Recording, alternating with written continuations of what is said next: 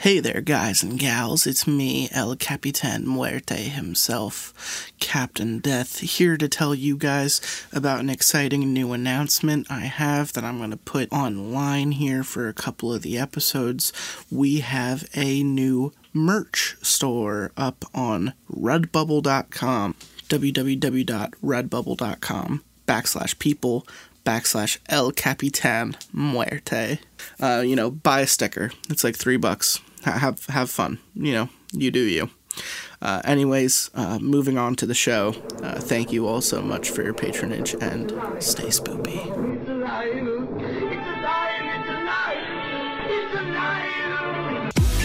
Skeletons and shivers down your spine.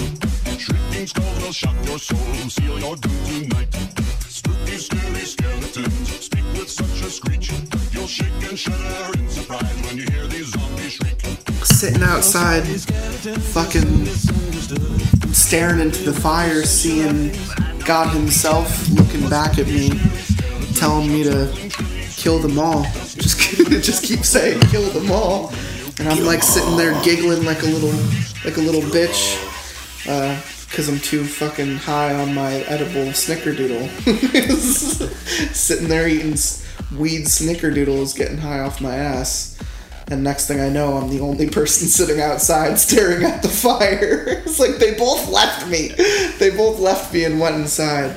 Who's who's the better Bowers boy? Is it the, the one from the the miniseries or the one from the? Oh, the guy they get to play as Bowers in in chapter two is great. Is he? He's good. Oh, good. He's real good. The old version of Bowers in chapter two is very, th- very threatening feeling. Okay. Um, you know how um, in the miniseries he's kind of like a blubbering nutcase. Yeah, mental institution. Yeah, like you're not you're not sure how this guy is going to be capable of killing Yeah, a bunch. yeah. He also looks like he's like 40 Yeah. because of the white hair Yeah. when he's supposed well, not 40 is a bad way. He looks like he's like 80. Yeah, he looks like a generic, like a not generic, but he looks like a. But his real age is supposed to be like 40 something and you're just like why is this 80 year old yeah, playing he looks Henry like, yeah, Bowers? like an eighty-year-old person. So there's no white hair or anything Okay. moment in the, in the first movie. So in the second movie, he's all um, he's just a nut and he's he's threatening. He has a threatening presence about him. The guy the guy who played him in the other one's really great. good. No, I'm I'm t- I'm we are here to talk about something else actually because I recently covered oh man, a lot of horror movies on a on an older episode. We've started we've started recording episodes where we just talk about horror movies. We don't read any stories and we just cover like all the new shit. Sure. It's a shorter episode because we're just talking about new shit.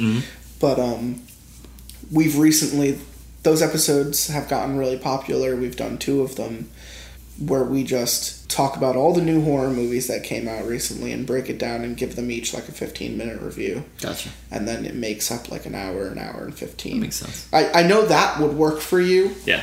but we're only going to talk about one thing Sure. today. And we are going to read some stories because I have, I always have stories for you because your your reactions to the things I make you read are just fucking great.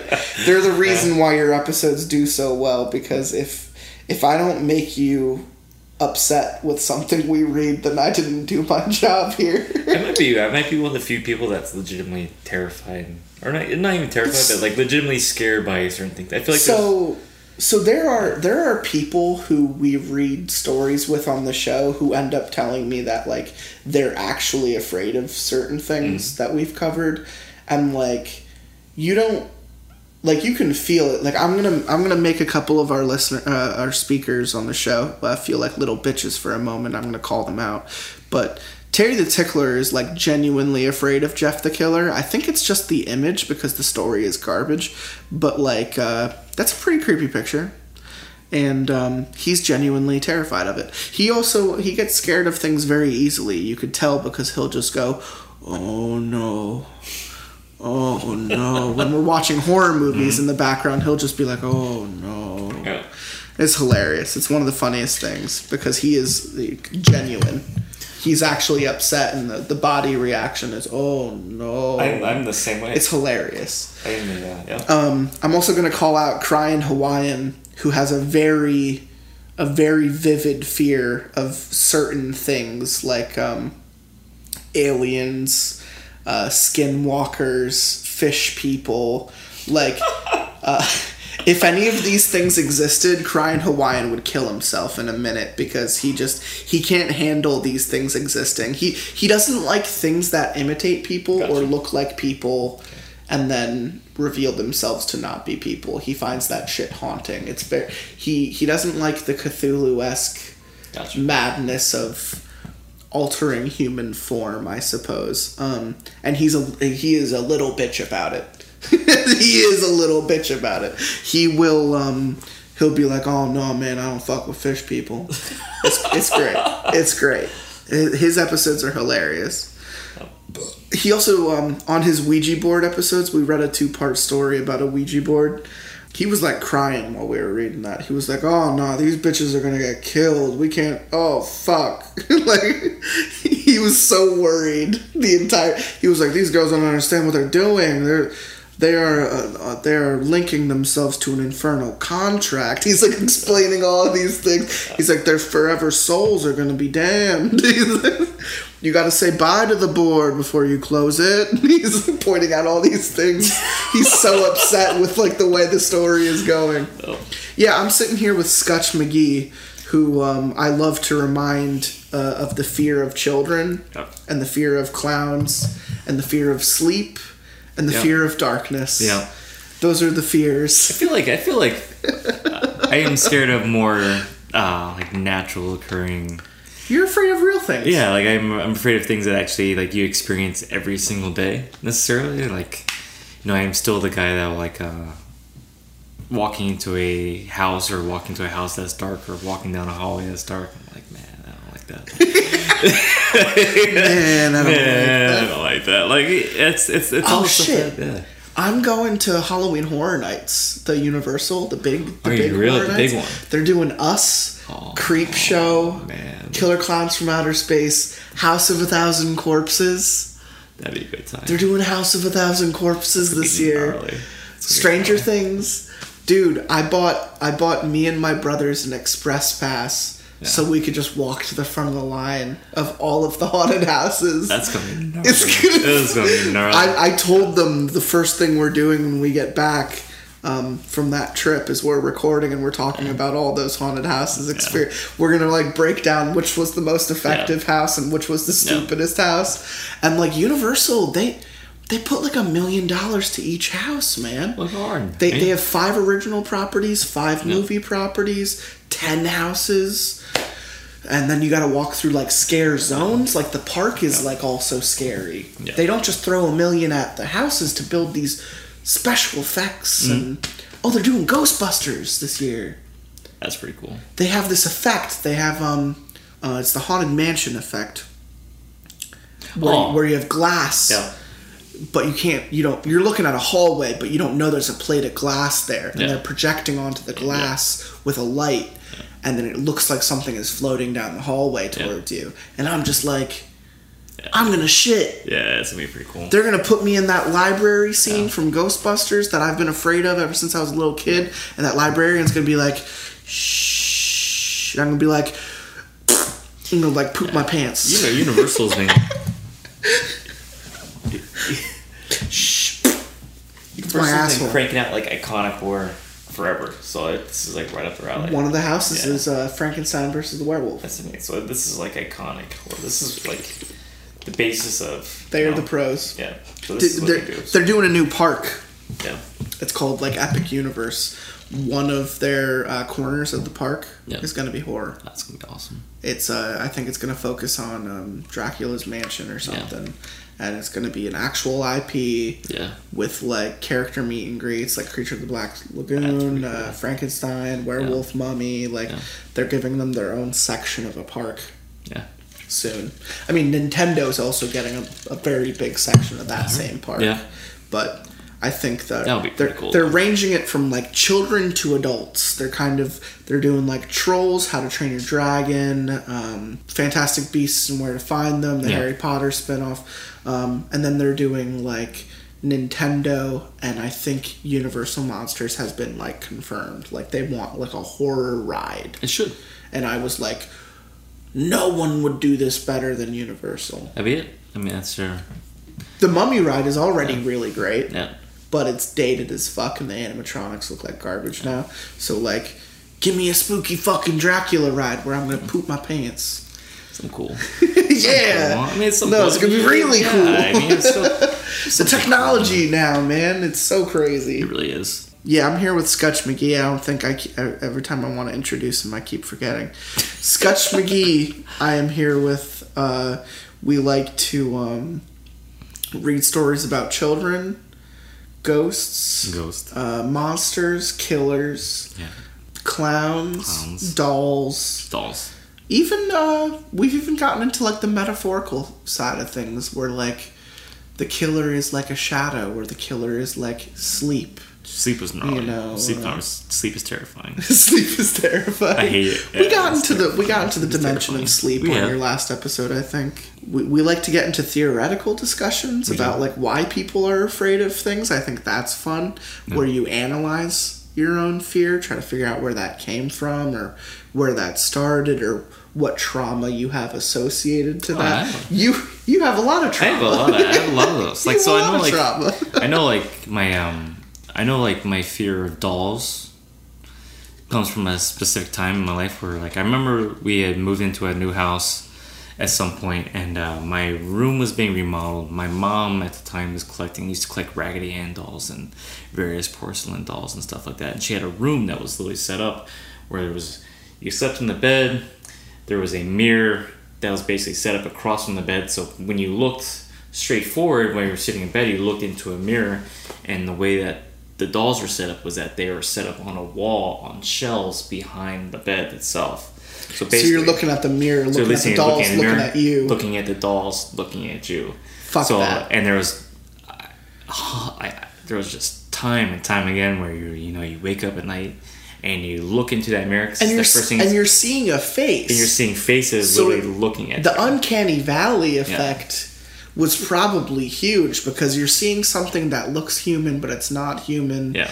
and you're just like bugging because it's dark and it looks like And, it's you know, looking at you Light hits certain ways, so you don't know if things, you feel Oh, like things you- are moving all your over the mind place. is a very Oh, powerful Oh, yeah. tool Yeah. For, to, for freaking yourself the fuck out my my fears are they're practical and they come from areas and of things that I've seen before, and, and it's not you know I'm not afraid of characters and things like that. I'm afraid of things that I've. You know what I mean? That like exist. Yeah, that absolutely exists. You know, That just exist. the tricks that your mind plays on you. you know? I'm a I, the the only thing I'm afraid of now because like I've jumped out of a plane like I got over my fear of heights pretty quickly.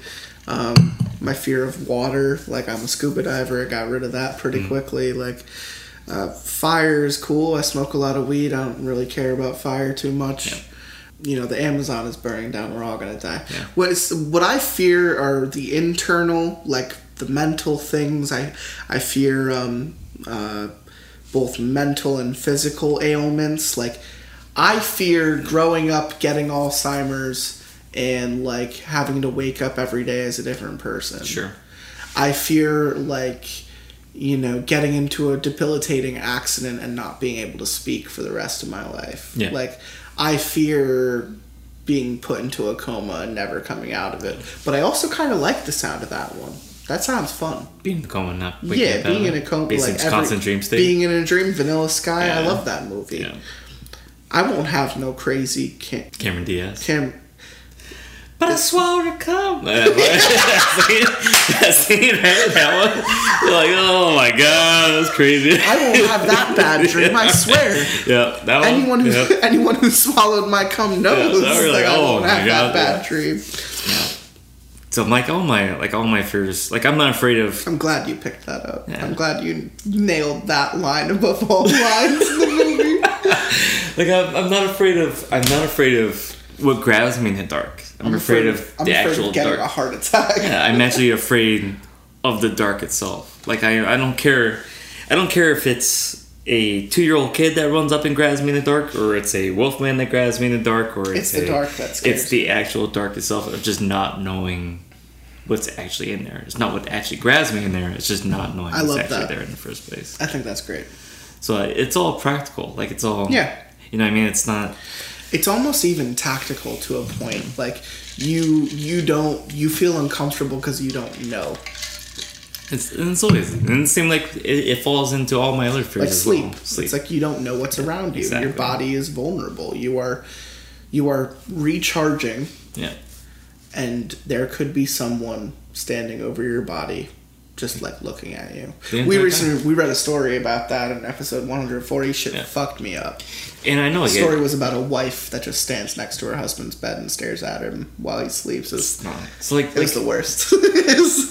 Paranormal like paranormal activity when paranormal activity came out like i know like some people were like wow it's like a real it was like really because it was like had a lot of blair witch stuff to it right? Sure. so like when blair witch first came out all handy cam no Very budget no budget to realism, it. Yeah, yeah. no budget to, and, and paranormal activity was basically like almost like a modern version of blair. I know like completely different style movies but in the same kind of way of just super low budget you know story like but man, like Paranormal, like that falls right into my wheelhouse of shit. Like both those actually, like Blair Witch, Yeah. Complete Darkness in the Woods, right. you know, and then you have Paranormal Activity. Basically, there's the gnarly scene. like of all the stuff that happened in that movie between her freaking out and the demons and shit like that. The scariest thing about that entire movie to me was that one scene where it shows her literally just standing there for like six hours, just standing over him while he's sleeping. And Right. He was like, he looks at her, he's like, "Why were you doing?" And she was like, "I don't remember doing that." And it's like, man, like you, you have no idea like that's happening. And I mean, like you're sleeping, happening. yeah. And she just literally just stood there and watched for six hours. And there's that time where literally like life's so fragile where like she could just pick someone up and just stab them to death. And that would have been the end of the movie in the first place, right? Yeah. That's the end of it. But like that's what's that's what's so gnarly about that. Like of all the things, I'm like, that's what's fucked up. That's the fucked up. The demon part's care- nothing. The I don't demon care about nothing. the being thrown across the Yeah, room by an not sure. imaginary fucking thing. That's that's not scary. I, I absolutely agree. It's the, yeah, it's the gnarliest. I absolutely agree. And I and I actually I don't love either of those movies, but I respect both of those movies. I actually like the um the new Blair Witch more than I like the old Blair Witch. It is I, better. It's a better movie. I think it absolutely It's is. a better horror movie. Better monsters. you know. Dialogue's better. It's actually written better. Dialogue is absolutely Yeah. better. Uh, A lot of people shit on that one. The new And one? Adam Wingard was very upset, and he he's a good movie maker. So I'm I'm sad that he was sad. There is there is there is one of my favorite horror like funny scenes happens in the original Blair Witch, Which is and it's uh the I, I can't remember what the girl's name in the movie was, I don't remember either. but there's a part where they're just looking for the map. And Yeah. looking for the map, and he's like, "Okay, "Where's the map? Where's the map?" And they look at Mike, and Mike's, "I kicked that fucking map into the river." and everyone's like, "What the fuck?" Yeah. And he just starts giggling. He just starts laughing about it because he's just so lost- yeah. He he's just lost completely lost his mind. I kicked that fucking map into the river. So good. that's so so random. good. Yeah, that's so random. But every time I see it, it just cracks me up. Like it's it broke that movie so much for me when I'm watching it, and then just that one part, and I just started cracking up because. Man, it's, it's so good. It's just one line that's just so good. You know, they recently map in the river. um they recently made a Blair Witch video game yeah, so, yeah, yeah. The old man and the dog running around. in the woods Yeah. using your flashlight to like uh, the shadows are like monsters, and you have to use your flashlight to kind of get them to stay away from you. It's very Alan Wake. Video game horror is gnarly these days, man. It's great. Yeah, it's gnarly these days. The story, it's it's really good storytelling. I would say Resident Evil 7 is nothing like the rest of the Resident No. Evil series, and it is probably the like coolest horror Yeah. narrative we've had in a very long time. It's it's photorealistic. Yeah. The the things look terrifying. It is constantly tapping into the things people are most afraid of. Like Yeah. the mom goes from being this overbearing bitch into a literal insect monster that crawls out of the walls. Like the the redneck son goes from being a stubborn asshole to like an evil genius who sets jigsaw like traps throughout the house. Like the dad is this overbearing asshole that you just can't fucking kill. He takes your gun, puts it in his mouth, pulls the trigger, and blows his own brain out of his skull, and then comes walking into the ne- the next room with his brain reforming on the side of his head. You know, It's gnarly. It's and gnarly. he's just like, "Welcome to the family, son." It's just, the get- deepest so parts into of those my movies, uh, and so into those games. You and so they're like they're like 16 hours long so you're like running around this haunted house Yeah. trying to fucking survive you're invested into it. you're trapped gnarly with headphones on. You Oh, I mean? Like, like you can. It's adaptive to as far have as you, you want. your seen game to alien isolation the game I, I played it. I played it on Ice Nation. i can't do it i can't play it Yeah, it's it taps into the visceral fear i felt watching that movie as a 10 year old Yeah. Just not knowing where anything is. what can time. what can you do up Yeah. against that thing Yeah. Besides hide. I literally, I literally like my character. Like when I first saw it in that game, I I literally just like hid under a desk, and I just sat there. Like I put the controller down for like fifteen minutes, and I was like, it keeps walking around the room. It's still walking around Yeah. the room, like looking for me. Yeah. I wonder what I can do. Nothing. I wish I could kill myself. it's like I'm It's like sitting there. I, I gotta get across this yeah. room, and it keeps like the the proxy mechanics of this fucking AI is just to fucking seek and destroy. Yeah. And uh, I'm stuck under a desk, Yeah. and I'm afraid that if I try to make a run for it, which I did, it fucking got me Yeah. and killed me, and I fucking screamed like a little girl. I was like, ah! Its tail goes through my chest and it Yeah. grabs my head and kills me. And I was, oh man, that game produces such a physical fucking fear for me up against an unstoppable threat. You feel like there's stuff about everything, especially that. I mean, that's what essentially what your slasher films are.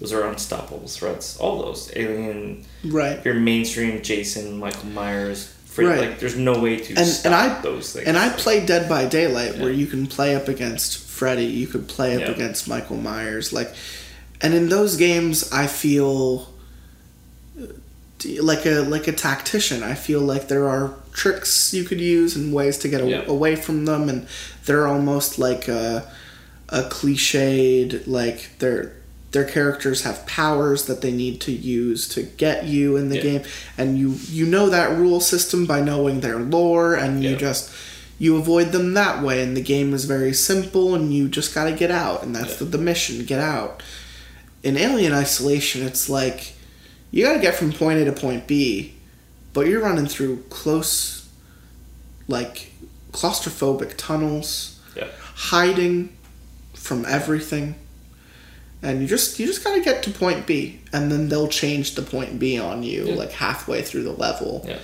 by throwing a monster at you or something Yeah. and it just like it fills me with such a dread and Sure. anxiety like i've had like an anxiety attack playing Uh, Alien and that has a lot to do with the gnarly heart, sound like- effects and soundtrack. my heart like bumping out of my chest i'm like trying to like do one of those shitty 8-bit Yeah. puzzles on my little little screen because they captured the movie's aesthetic like Oh, it's perfect. So Everything well. Yeah. Super I'm quiet watching. game. I'm watching Yeah. gnarly Charlie just like breeze through through it. this fucking game, Yeah. and I'm just like, how are you doing this? And he's like, I'm able to disconnect like my actions as a person when I play a game, Yeah. and I'm just like. I'm like, yeah, I guess I can't do that sometimes. I guess there are just some games that reach into me and say, like, you are a pussy. Yeah. And then I go, yeah. Yeah, I am. those, are the best, those are the best things to play, though. You know. The first time I played Dead Space, I threw the controller across the room. Because the first thing they do is they put you in a room with an unkillable threat and they say run. Yeah. And I went, ah! And I threw the controller. I was so mad. Yeah. I was so mad. I was like, why would they do this? Run? I don't want to play a game where That's all I do what's- is run away from This, shit. this is gnarly. That's a gnarly Yeah. series too. Oh no, I love Dead Space now. I confronted my fears. After you get your gun, that game changes. Yeah. That game changes Big on a, on a Oh, yeah. fucking axis. Alien Isolation, no matter what you do, the thing's gonna. You can't kill it. Can't. You can't kill it. Can't It's a do anything to xenomorph. it, It's a yeah. perfect specimen. Perfect killing machine. Oh and, and fuck. you're, you have like a flashlight. Yeah, yeah, it's perfect. Yeah, man, you have a and you have a flashlight. and everything's quiet all the time, and the sound, like the sound effects for that game are perfect. Everything's just dead quiet all the time. You'll hear like a hissing Yeah. from down the hallway, Yeah. and you'll be like, "Oh, well, that's Everything, that's like the that- there's that's certain super slight. There's no real like soundtrack background music to it. It's just like tension build up, tension build up, tension build up, and you're like, oh fuck, Oh, it fucked me up. yeah, that's Um, the game. I want to. I want to. We're gonna have to switch gears because naturally we're just talking about everything that Yeah. we always talk about. We have to switch gears onto a topic I want to talk about for probably another twenty minutes. so let's get into it. Um, on our first episode, literally the first thing we talk about is how Game of Thrones is what what you an amalgamation of fantasy meeting horror. We told ourselves it is the world of Lord of the Rings coming to terms with the world of The Walking Dead. They literally are looking at how an apocalypse is a, is happening Yeah. and no one is paying attention Yeah. and they're bickering over a chair Sure, and then the zombies are going to come down from the north and fucking destroy, destroy everything everything. and we spent 40 50 fucking minutes Talking about it. talking about how we wanted game of thrones to end yeah. and how and it's been a while since we last recorded Yeah. Scutch so i think the last time we recorded was probably when season 8 hadn't even started yet Not even close. and now season 8 came out and now we are here so be prepared to listen to 20 minutes of us taking a shit on game of thrones Oh my god. I know this is Oh old news God. for a lot of people, but apparently my opinion isn't shared by the general public, and you and I agree with one another. And I feel like we have to. I'm gonna put my glasses on for this one. Yeah. We have to educate you motherfuckers on why you're wrong about Game of Thrones. Hundred percent. The world is wrong Yeah. About Game of Thrones. I have gotten in an argument with a coworker at work for saying that you do not understand what Game of Thrones was about. Yeah. If you think Game of Thrones is about who gets to sit on a chair, Sure. then you do not know what Game of Thrones is about. Yeah. My coworker is sitting there like, Sansa deserved to sit on the throne at the end. This is bullshit. This, this, I, I liked the way it ended. Bran is okay, but Sansa's more experienced. And I'm sitting there and I'm like, what's what's the syndrome like you ignorant bitch it's like it's like you don't even know what this fucking show was about this show was about all the players of humanity all the players of life coming together to fight the true enemy which is death Sure. an unstoppable force of death. That is the subversion. We think we're safe in our little Lord of the Rings fantasy with Aragorn set to be king. We think everything is going to work out Yeah. The way fantasy works out. And then the twist was always you can't have your things. You can't sit on your throne and and govern and just expect everything to work out. There's a literal apocalypse upon you. Much like the world. Yeah. Much like the world we live in. There's a uh, there's this thing called global warming that everyone should be worried about and no one's worried about it and in 20 years the world's going to be, you know, a very hot and uncomfortable place to live in. And that's just the terms we have to come we have to come to terms with that now Yeah. because the world our children and their children grow up into is going to be very different than the world we live in right now Yeah. unless we start turning shit around and getting our you know shit in check that's i mean that's what george r. r martin was writing It's normal. game of thrones about he was saying the countries and their world and the way our world works we all bicker with one another we're not paying attention to what actually matters which is standing together and trying to make the world a better place See, my, my always thought about like, Game of Thrones was that it was never written in a way where it was written as.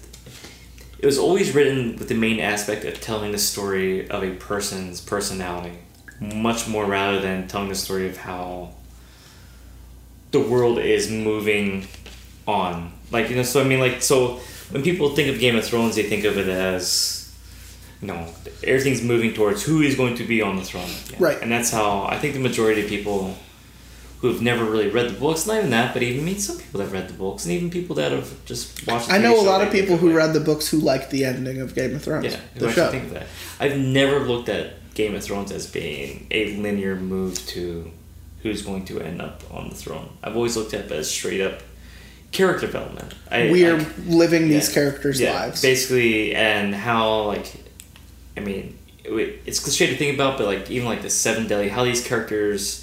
You talk about like the seven deadly sins all the time. You hear stuff like Yeah. that, like lust and pride, like Greed, lust and like yeah, gluttony. yeah, you know, like talking about like uh, Jaime and pride, Cersei and greed, uh, the, Targar- the yeah, Targaryens lust. and wrath. yeah, you know, yeah, Yeah. and it, it, it all matches into that, and it, it's it's the character development based around the sins that we consider sins, and it's how these characters fall into that certain mold, and the whole entire, the whole entire, even even the TV show, it, because it was following his kind of format, Martin's format. It was written into character development. We're watching these characters evolve and You look at the show from a very personable. You think the show is about the relationships and the intimate nature and, and, and watching how these things develop, and you you judge the show that way, yeah. which is smart because the show is about the relationships and how these people are gonna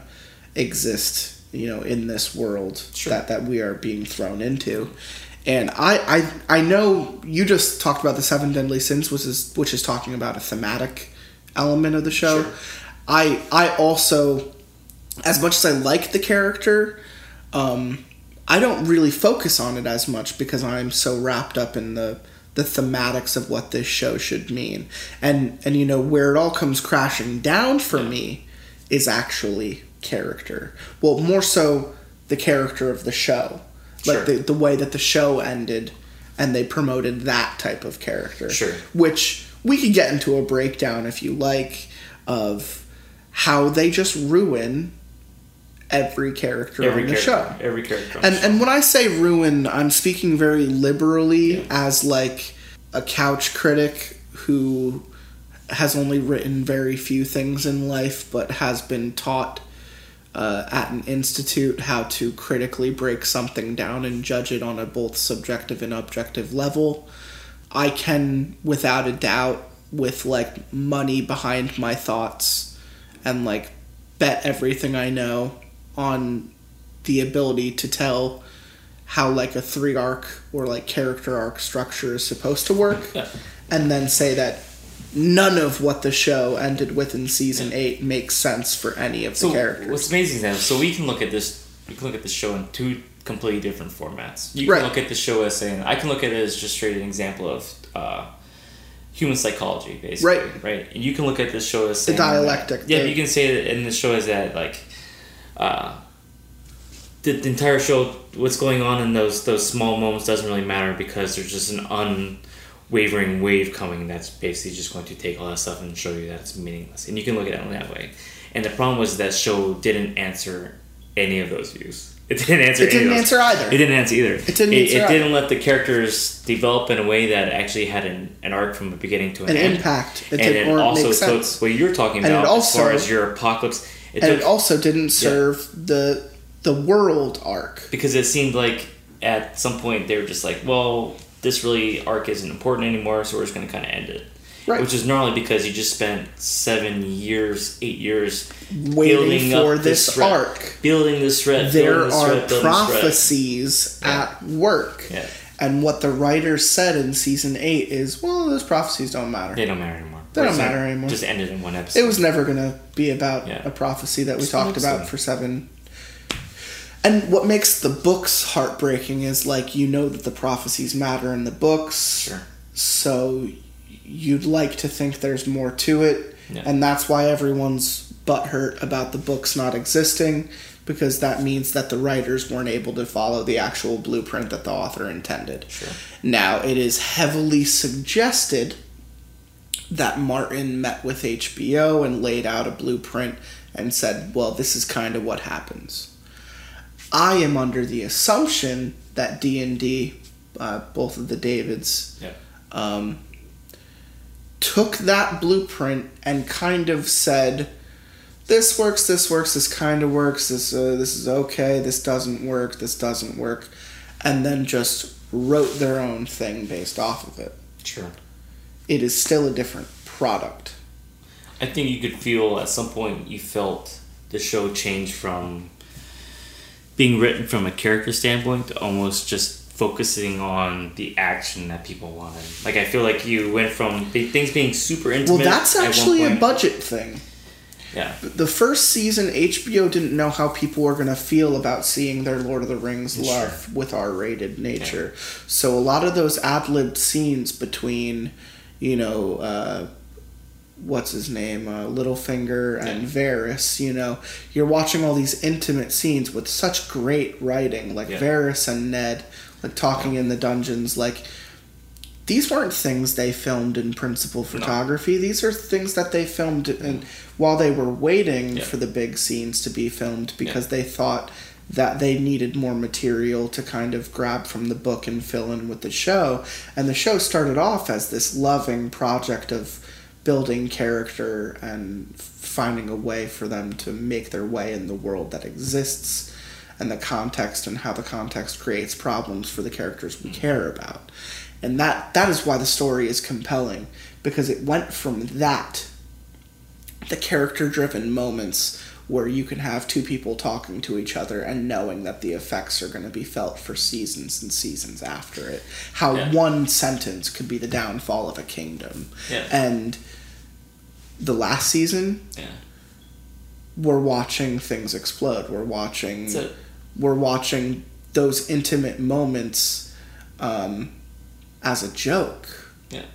Those intimate moments get turned in. Now there are moments that shine, like uh, Jaime knighting Brienne. Like Yeah. that's a very intimate moment that made a lot of sense. And then you know, conversely, Jaime then immediately fucks Brienne and then leaves her Yeah. to go be with and die with his fucking bitch of a sister that his arc has always been about him getting away from. What? Why? Why? What? Yeah. So that's What- and that's and that's what I mean. You know, the show stops caring about those intimate moments Sure. and it starts worrying about the broad strokes of the world. That's what the show starts from. From that very first episode that people liked in the first place. So then, that the very first episode that, that the things I do for love, right? So like Absolutely. The, so from the very from the very beginning episode that hooked everybody into this story, you your story literally starts with Ned, the father figure, literally looking at over his family and how he's interacts with all his family, how he has to be this Protector. for everybody else that's and not just his family. His family is also an allegory for the entire the north. North. The north. The so he's literally like so there's there's two parts of him where he's literally trying to be a father and he's literally trying to be the protector of an entire area of this entire country at the same time and you, feel the emotional attachment that both from him. Like you feel his unwavering loyalty to to the entire people, but you also feel it towards his family himself. When he's talking to the kids And- about meeting the direwolves, and when he's talking to and then the conflict therein yeah, is people outside of his system Yeah. being brought into their his system with their baggage Yeah. And ruining his system. So and, have- and that is the conflict because so intimate. he cares Yeah. about his people. He wants to protect his people. He wants to protect his family. But here comes these people with their problems, and they're bringing their problems into my home territory, and wars have started over this shit. And this is what I mean by character development. So like you're so intimate with him all the time that you're following his, the fact that he really just wants to go home and be with his family. But he's the hand of the king. He just wants to go home. Like you're following called, all this. He gets called Yeah. in for royal Yeah. duty, like Yeah. a like a job that defines. No, no. Stark, no Northerner redneck fuck has ever been handed the king. So such and so he has he has this loyalty about him to his friends and to what he thinks is right, and it gets him fucking killed. But you feel these with all these characters. Like so you Right. feel this kind of intimacy. It's with not all just. Ned. No, it's, not, just. It's for everyone. So you feel because that's how that's how the show you watch. Dany turn from a frail, young, scared girl Sure. into, into a warrior queen. Yeah. You, it is a very intimate and personal process, and it should have more of an effect on me than what the fuck did I just watch? So then in the so then while you're you have this intimacy going on with all these characters, alongside of that, you also have this basically unstoppable force that everybody's going to have to deal with at some point. That is also building up and building up and building up and building up. That your characters sometime find themselves. It's the doomsday clock. Exactly, and it's basically just chasing the show throughout. Right. And It's the catalyst to end all catalysts.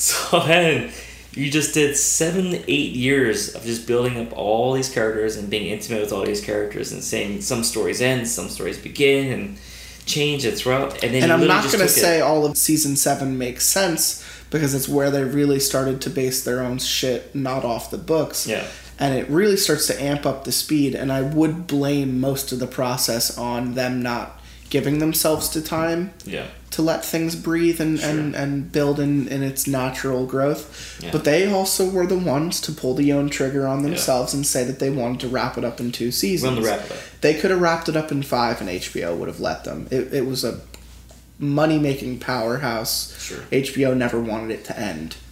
But the problem was they saw what made them the most the hard-won battle. They they saw this. These were our moneymakers. Shock and awe. Shock Sure. and awe. Shock and awe is the moneymaker, right? And that's- sure, and but for when you start every but for every red wedding, you still need a season of just people talking. you do. And, you didn't get that. and they got rid of the just people talking And part. it just made it straight. and that and that is not HBO's fault. yeah, it's not. You That made is- it- that is the writer's fault. Season eight is nothing but That is the writer's fault. It's- HBO's just the backer. Sure. HBO's just the money. Yeah. HBO really was just the money. The showrunners were hand in hand in bed with the writers, and they had thought that because these were the people they were making the projects with for the last eight years, that it would be approached with, I don't know, like a good heart, a good eye, a good Yeah. critical response, and like whole actors yeah. like um Varys was pissed Sure. when he read season 8 script. He physically like they show the live reading of Yeah. his episode and he like tosses the script. Yeah, when, he's he's- when, when his character died, he literally tossed the Daenerys is the same way. She Uh, hates she- She hates her. She she finished it Yeah. and then said that she walked through a park and tried to imagine her just burning the park down. Yeah. And she said, "I can't. My I, me as me and me as Dany looked at this park and saw all the wonder and love in this park and what Yeah. people had come to build uh-huh. this park. And she's walking around London, Yeah. thinking of the park The as King's, the as park. King's Yes. Landing, and Yeah. she's imagining it like all on fire, and she's telling herself like, where and when would my would would in in my heart would I ever want to see this entire place on fire? And that's when she said like, this is not, It's not. It just was good. not This good. is not good. It's not good. Kit Harington Yeah. finished it and was just like, what? Yeah.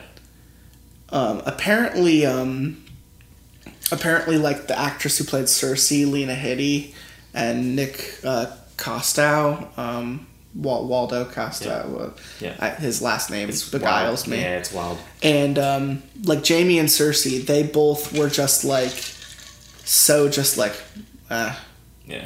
with how with how they ended. Blah. They were just like, uh, Yeah. it's like what? I'm already kind of talking like like. Cersei's a great Oh, example. of Tyrion was pissed too. Yeah. The guy Peter Dinklage, Yeah. he was pissed. Cersei, Cersei, Cersei might be, from a television standpoint, she might be one of the most powerful women that's ever been written into a TV Absolutely. show. Even from the point that she's a villain, but she's still written as just basically like the badass. You know, I don't put up with anybody's shit. Man, woman, Right. children, nothing. It's Right. me.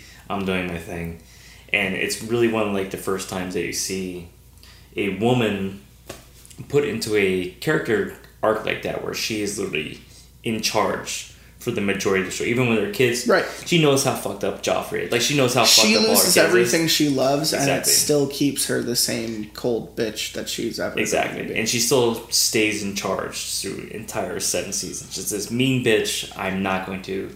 I killed my own family because I didn't. And how does her story end, Scutch? It literally ends with her crying like a little bitch at one point. Where As she just, watches her city Yeah. get lit on fire Yeah. without saying a single word Yeah. to defend it. literally just starts running away and wants to hide from everything. And her entire arc was her not being scared of anything. Like I will take whatever comes. I'm going to destroy it. And it literally turned to her just being like, I don't want any of this anymore. I'm gonna cry and go hide somewhere I'm in this go big cry, castle. and I'm gonna die. Yeah. And then you know, let let's hop on Jaime real quick. Um, Jaime, her brother, who would do anything for her, who killed for her. Um, you know, his mid season, his his mid show arc is learning that like his family is bullshit. It's only ever caused him problems. Like there are things in life that he has done that have changed his life for the worst, and and people don't understand him and the things he's done uh, to protect the people of the world. It starts with his hand gets cut off. So his hand gets cut off. That's when it starts. He realizes that his entire life has been completely misdirected, like Yeah. misaimed. He um he's known as something unbelievable despite doing it to save the world. Like he he is regarded as garbage for having been the hero of a situation.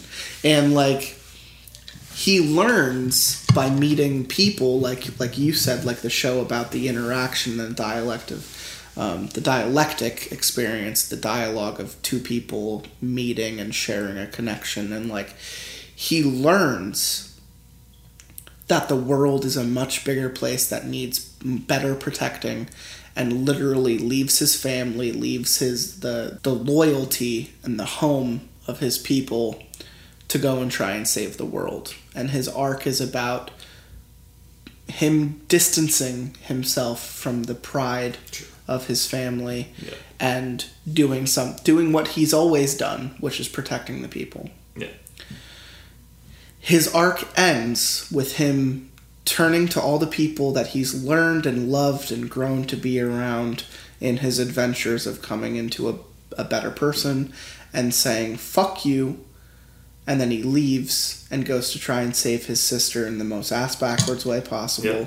That gets both of them killed Yes. and he dies in his sister's arms, who has used him and abused him the entire tenure of the show, Yes.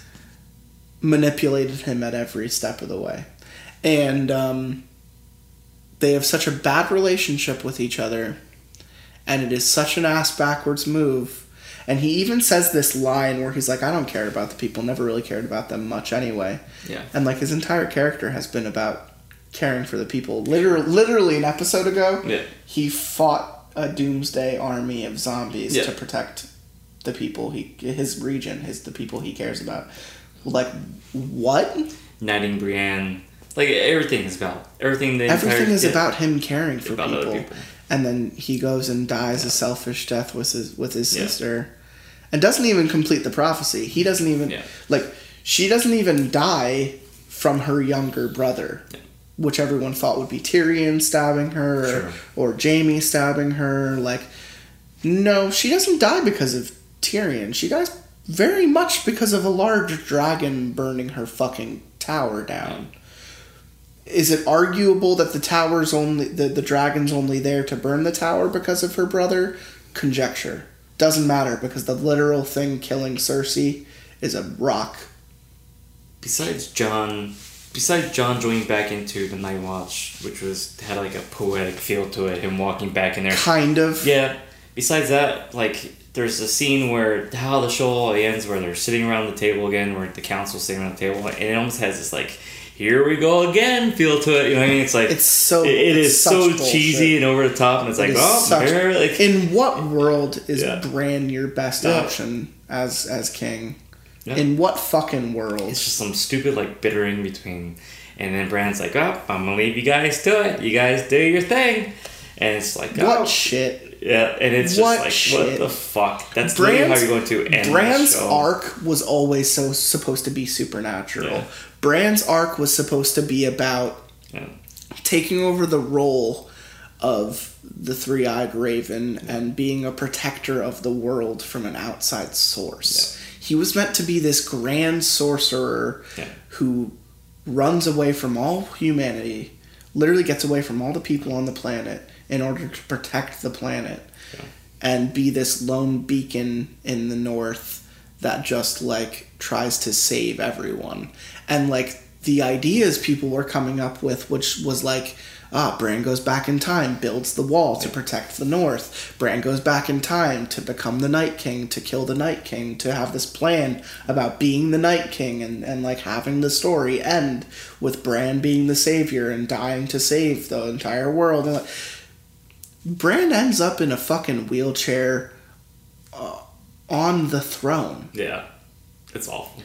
Nowhere in his arc of being pushed out a window and becoming the three eyed raven did it ever point towards never hints to King's time. He Landing. He's never even been there. He knows the future of what's to come, and he never at one point points to that. Like it never says like there's nothing. There's nothing that leads. He to that. can't interact with Yeah. people. Yes. There's nothing at one His point that powers says, are metaphorical. It's, it's nuts. There's nothing at one point that says that, that he knows that he's going to end up there. There's no hint to that. Any other show, any other show that has ever been made, if they were going to make that, that was done with a purpose. Any other show that was written with a purpose, that was actually headed in one direction. It wasn't just like, hey, let's just wing this fucking thing. like, like, so if anything other show was written like that, at some point you would have started dropping subtle hints that said like this is how this is going to happen. Things that he would have said. Things that would have happened in the background. Anything like that. And it didn't happen. It was literally None like it was literally like they picked up a pair of fucking dice and gave everybody a number and said you know what? Let's flip this fucking thing and whoever it lands on that's what's gonna what's be gonna happen. that's what's gonna fucking happen and let's write that up right? So it's Yeah. literally like oh shit we got Bran. We didn't really want him. Let's flip it again. Shit we got Bran again all right let's I guess he's king. yeah I guess he's king now right so how do we do it how are we gonna make Bran king well, we don't haven't done anything that says that we're gonna make Bran king. Well, let's have Peter Dinklage just like say like, "Hey, Bran, you want to be king?" And Yeah, Bran's like, and then "Yeah, why the fuck not?" and then it'll happen. And then it'll just and, that, and that's how it happens. And that's So, literally how um, that story fucking ends. So Tyrion's Tyrion's arc is much like Jaime's, but for the opposite. He learns that his family is garbage, his lineage is garbage, his whole life has in fact been a Yeah. joke. And his arc is that he leaves and starts playing for the other team. And he is wild, he is creative, he is the smartest character in the fucking show. He's playing the game. Yeah.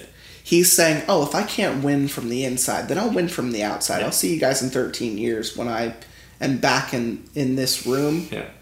with my gun to your head." Yeah. And um, and it ends with him groveling, telling a group of people that don't care about him Yeah. That a paraplegic should be the king of of all the regions.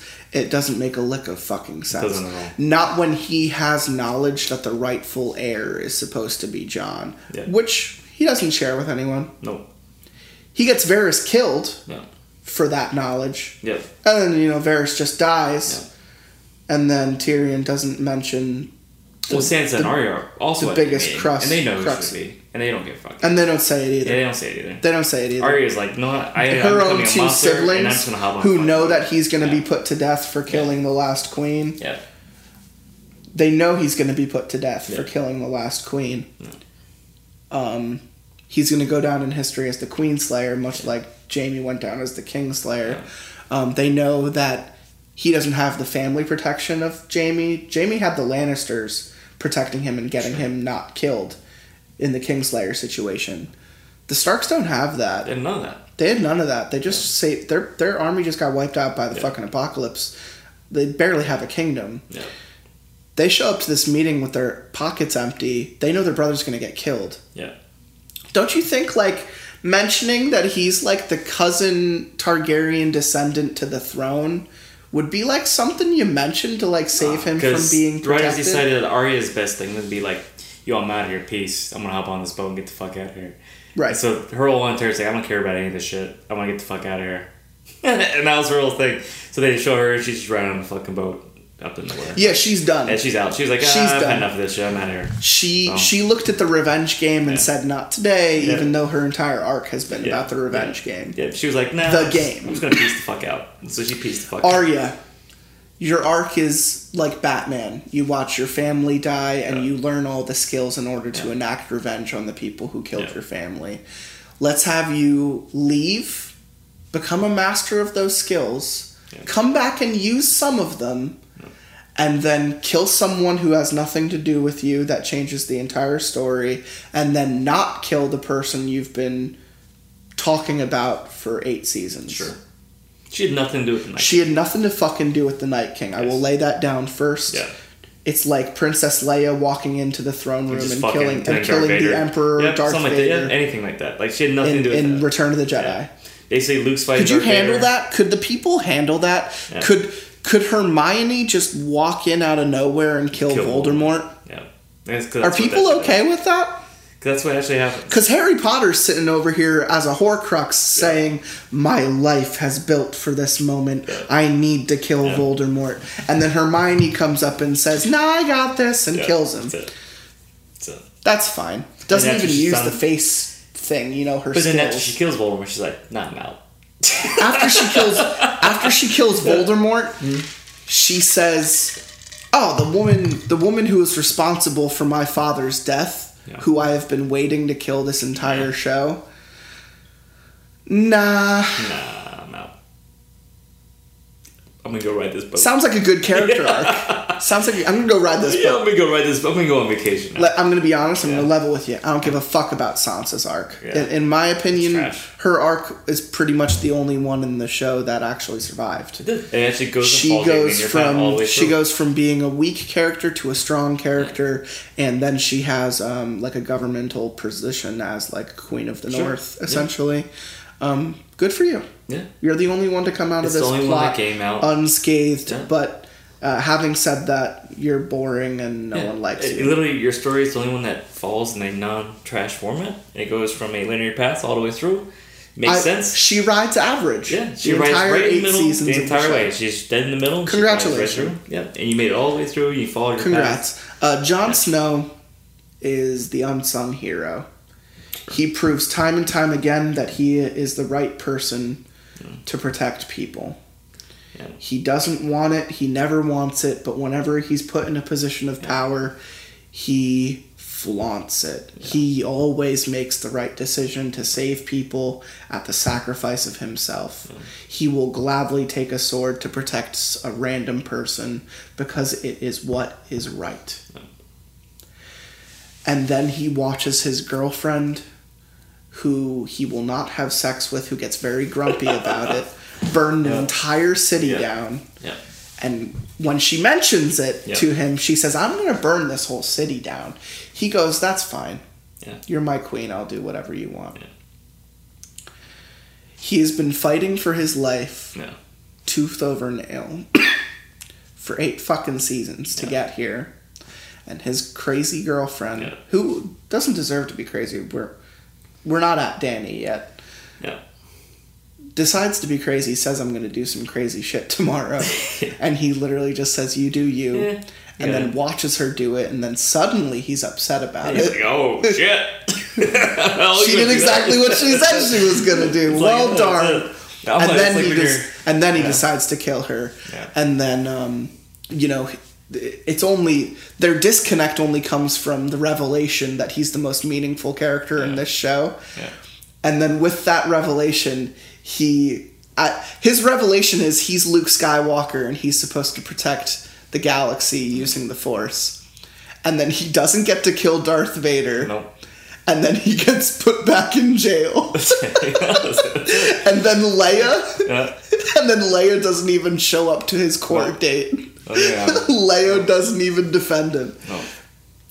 oh, it- they dropped the fucking hmm. ball on oh, Jon Oh, Snow, crazy. man. It's it's so annoying. And he and it's poetic that he gets to go back to the north because there's no real boundary there anymore. It's almost like they say, "Go live a normal yeah. life. Yeah. Just go and be nothing. Have that Yeah. life Yeah. outside of combat and So- conflict. They basically just told him to go be nothing, and his character arc is just him. Go be nothing. Go be nothing. Go be nothing. No power. You go weren't be- important. Yeah. Go be unimportant." Yeah, go be unimportant. Even though he is the commander. you the prevented Watch. the apocalypse. You um well not directly, Yeah. but indirectly prevented the apocalypse and you're the rightful heir to the throne Yeah. that people think they care about. Yeah. You mean nothing. Yeah. Go go, Go be nothing. Go be the leader of the people who can't sleep together. Right, that's what you do. Go be nothing. go, Go on, go be kid. nothing. Go on, Yeah. kid. Go Yeah. be nothing. That's, it. That's literally what it was. It was just like, all right, like he is the leader of the Night's Watch, but honestly, like the Night's Watch at that point wasn't. And there was like 15 people in it. They're like, Is oh, there Jon. is there any other character you want to talk about before Dany? Because I think it's the last one we need to talk about. No, I mean, really, by that point, like, no. We, we talked about Tyrion, we talked about Jaime, Cersei, some of the other characters, like the buildup of, like, Clegane, uh, his role of coming up, like, and just him being like, ah, fuck," like, You know, like the uh, Bowl. Clegane everyone, you know, it, it was their one. It was the one thing that the writers didn't have planned that made sense that they kind of wrote into the Yeah. final episode to say to give fan service. Sure. Fan service Yeah, that's what it is is Clegane's Exactly. character. Yeah. Clegane's character has always kind of been fan service Yeah. though. Um, he his lines are written the best. Yeah. You know, his character has a really stereotypical redemption arc Sure. um, you know, he dies. He dies the way he was introduced, which was disagreeing with his brother, um, who's just a giant asshole, like Mhm. literally. Um, yeah, I think you know we could talk about other people because there are other not- arcs that don't is, make sense. yeah. Like Littlefinger Varys' arc didn't make sense. Both those characters, like Um, those characters. If you read the books, there's there's time when you read the books where you feel like those two are the ones that are actually orchestrating everything. everything. They're, they're running the entire and world. and and the real Yeah. the real stopgap for their orchestration was supposed to be the apocalypse. Yeah. Littlefinger doesn't live to see it, yeah, and Varys kind of sidesteps it sure. without talking about it. Like he gets informed on it and then says, "Oh, well, that's what we have dragons for. I brought the Dragon Queen here Yeah. to deal with this apocalypse Yeah. that I knew about, obviously." And then he dies Yeah, for bringing the Dragon Queen over. You know, it's not good. it's not. It's not good. I mean, Littlefinger, you could say, is uh, an expected casualty. Sure. At some But, point, you knew that. but the game player never gets stumped. You know, the game master never gets stumped by the game player. yeah, The, the fact that he died from a miscommunication sure. is kind of stupid. Yeah. But the way he died is justified. Like Sure. Arya slitting his throat Yeah. in front of all the North is a pretty good way for Littlefinger to die. I feel like he's his character started off, especially as how he was kind of orchestrating things, especially with Ned in the beginning, that you kind of see his actual power behind the scenes, right. and then to the point where he ends up at the end, where it's just is just kind of like groveling, trying to be somebody, somebody. All right, we're gonna do this, we're gonna do this, we're gonna do this. We're gonna do this. And I Right. felt like it, it kind of reduced his character to the point where you could kind of see how powerful he was in the very beginning, and then him and Varys, you know, that that they have their hands and everything, and Yeah. the ones that are that I think you should become the hand king, you should be this, this, and uh, by the end, it's just literally just them being like. Just background characters, like not even in the background, literally just whispering. They go from making very smart decisions to making very poor decisions, Yes. and the only differentiating factor is the fact that they haven't been given attention by the writers to the same level as they did at the beginning of the show. Exactly. At the beginning of the show, they were considered major players, Yeah. and that's why their dialogue is so smart. Yeah. Their tactical senses are so smart. Yeah. They're very keen and aware of their contexts. They they orchestrate. They are master orchestra operators. They they wave their wands and entire people listen to what they have to say. Varys dies writing a note Yeah, That's it. that's it. Varys dies writing a note Yeah. that that someone told him not to write. Yeah. In what world does the Master of Secrets ever write down a secret? Yeah. When has he ever been that stupid Yeah. in the tenure of his show? You know, it's it doesn't make sense. None of the end of the show makes sense, and that's why I'm upset. I already said I'm thematically upset Yeah. that the entire audience thinks that this show was about um, argue, people arguing to sit on a seat Yeah. when it's about literal a lord of death coming down from the north, bringing with him winter that is supposed to last a hundred years, um, and it lasts two days. Yeah. And then you get one day, s- several hours, if that. several hours. Basically, it becomes a Um, one And none episode of that. I mean, we could shindig. we could shit on that episode as much as we want because nothing tactically made sense. They And- had and they had the ballistas in, outside the gate. Yeah. They didn't know how to flank the army. The dragons were useless. Not to of- mention, Jon didn't Yeah. even get to fight the Night King. Visually, visually, visually, it's a stunning episode. Which I is know, what you would and I will never say that the show is Yeah, not stunning. Yeah. So visually, it's a stunning episode, and then honestly, it's one of the worst written shows of all time. Like there's just from a That plot episode standpoint, didn't make sense. from an absolute plot standpoint, there has probably never been a more what would be considered a more important show for the actual arc of a series than that, because that whole series was built around the Night King coming. The whole idea of the North, you know, winter is coming, is built around that. We are set up for two episodes. Yeah. Saying that this is going to be a big deal. Yeah. You almost expect the next five episodes to be your characters dealing with an, the fallout of their own actions, the apocalypse Yeah. that, that that no one has been paying attention to. Yeah. Let me pitch it to you this way. This is what should have happened, and I'm I'll keep it simple and short. The Night King comes down from the north. The people who decide to fight for humanity go to Winterfell. Whatever character it is, whether it's the Hound, Jaime, whoever. I know Cersei is going to stay at King's Landing. Yeah. She never intended to fight for humanity. That was never in her character arc. Anyone else who people think is justified in being there, they are there. They are able to hold their own using the walls Yeah. because guess what? The dragon, the Night King never shows up. Yeah. His army goes to Winterfell. He goes to King's Landing. He burns King's Landing. All of King's Landing still gets burned, but by blue fire. Yeah. He kills Cersei, makes her the Night Queen, and the two of them sit on top of the throne, uh, side by side, as the two worst characters in this show, being evil, which is what they do best. And this is that's the twist. Yeah. The twist is our heroes don't know this is fucking happening. Sure. We don't even see it. Yeah. When it's when it's to the audience, we see our heroes questioning where the Night King is, knowing that he's the trigger on killing all of these zombies, and then you know you have your Suicide Squad looking for him, Mm-hmm. trying to say, everyone keep out keep an eye out for the Night King. He's the stop. You know he's the the switch that is going to turn this entire situation around. All that we need to do is kill him, like Hardhome. We learned that we just need to kill this guy. Yeah.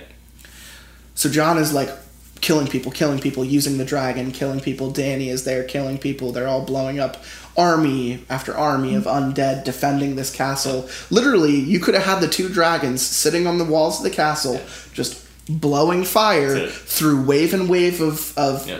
zombies, while people, you have people ballistas taking down the army from the outside, um, even having people flank, like the Dothraki, flank from another direction to just try and kill as much of the army as they can.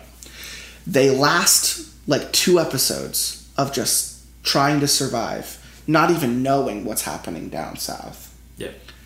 And then when they finally like maybe they even get pushed back to the Vale. Maybe they decide that they need to run and Winterfell falls. And then they go to the Vale and that's when they learn that King's Landing fell. And then the people who lived there decide to go back to King's Landing to try and help, while the North kind of stubbornly says, "Well, we tried averting this. This isn't our problem anymore." And they sit in the Vale, and you know, Jon and Dany, of course, don't feel right doing that. They go to f- confront King's Landing. The last two episodes are about the taking down of the Night King and mm-hmm. Night Queen. You got your Suicide Squad of Hound, Bronn, Jaime, um, uh, Dany flying around, dragon fighting, live dragons versus dead dragon. The king isn't even on it. Yeah. He could be if Yeah. you want. I'm okay with Dany killing the Night King if Jon is somewhere else. Sure. But you know, even if it's Jon and Dany on the dragons fighting the Night King, and then they knock, maybe it's Dany knocks him off the dragon, kills Mm-hmm. the dragon, and then Jon kills the Night King with his sword. Yeah. You know, Let maybe- Arya kill Cersei. and then Ar- Arya Yeah. and Jaime.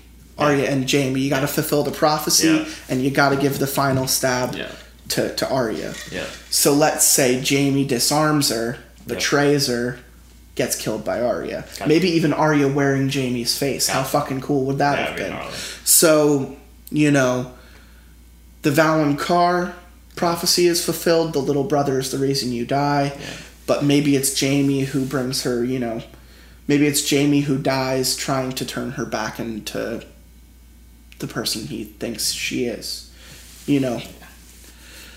But that's how the show should have ended. Something you know? The Yeah. show should have ended Yeah. with the war. The show should have been about how our expectations have upset us and now we are going to be a fool in a situation that we should have been prepared for. That's the subversion we needed. The subversion we didn't need was none of our characters getting the arcs that we were Sure. thinking they were headed to. Yep. The the main bad guy being killed by a little girl with an army full of Turned him people. into nothing. Yeah, you made him into nothing, and then you exploded his entire army of. It's basically is made up of like. The way they try to explain the Night King's army is that it, it is so big. It is endless. Yeah, it's just it's endless. It's an basically endless- every single dead body as it moves and the down I- south. the idea of that endless dread was Yeah. always like imagine Winterfell just surrounded by an army of the dead, but Yeah. they the dead can't get into the Yeah. wall. Um, and it takes the Night King being there to raise the dead from the Yeah. crypt. So like when the dead never rise from the crypt, or let's just say that the characters are smart enough to not be in the crypt Yeah. this time around, then they start to question where the Night King is this Yeah. entire time. Yeah. And that's why it's important the Night King is never even in Winterfell. He just ignores it. He has a dragon. Yeah. If the dragon showed up at Winterfell, it would blast through the walls and there wouldn't be a war. Exactly. In what world would the Night King get off of his dragon And walk around. Yeah. and walk around and make himself vulnerable? Yeah. That's that's an error of pride. That is a sin of pride. yeah. He's inhuman. Yeah. He's not supposed to have feelings or emotions. He's supposed to be a, a force of nature. We we've watched him be created. I mean, we watched Night King get created. He gets created by, uh, Children of the Forest. yeah, the Children of the Forest. Dragon Glass to the Heart. So we originally watch him originally be created, As and a she talks about yeah, and she talks about how man was evil and to they were killing the forest. Yeah. They, the humans were murdering the Yeah. forest and murdering the children of the forest. So they created this unstoppable force to protect them from the from man man. of the They usually use actually use man to destroy man, right. and uh, But they're mindless. yeah, They don't have feelings. They don't have sins. They don't Yeah. have thoughts. yeah, The, the, the guy would have known that his best chances Yeah. would be with the dragon that he literally just raised from the dead. yeah, and he would have said, "I am unstoppable." And if if the world is, if this throne is what the world cares about, then throne is what I shall take, and that will make me the ruler of this world. That he, is his. That he is his knows role. the importance of the dragons because he kills anything. one to begin with. No, he kills the dragon to begin with. So well, he, really knows, he knows that the Yeah. dragons are his only threat, Yeah. And the first thing he does is fucking murder one. So why would he? He kills one, raises it back because he understands how powerful they are. Right. Raises it back from the dead, takes control of it, and then literally at some point just decides like, nah, bitch. He fall. anymore. He gets knocked off of it. Yeah. But it's very possible. f- He's like linked to it. He's Yeah. linked to the army Sure. of the dead. Yeah. He can just say, "Hey, Dragon, I'm right here," and it comes back down and picks him up. Yeah. They use the him getting knocked off of it as this big like, now he's on the ground. Well, no, the dragon's just over there. It could very much just come back and get him. Yeah. My argument is he never should have been in Winterfell to begin with. Yeah. He knows the heroes are there. There's no point for him to be there.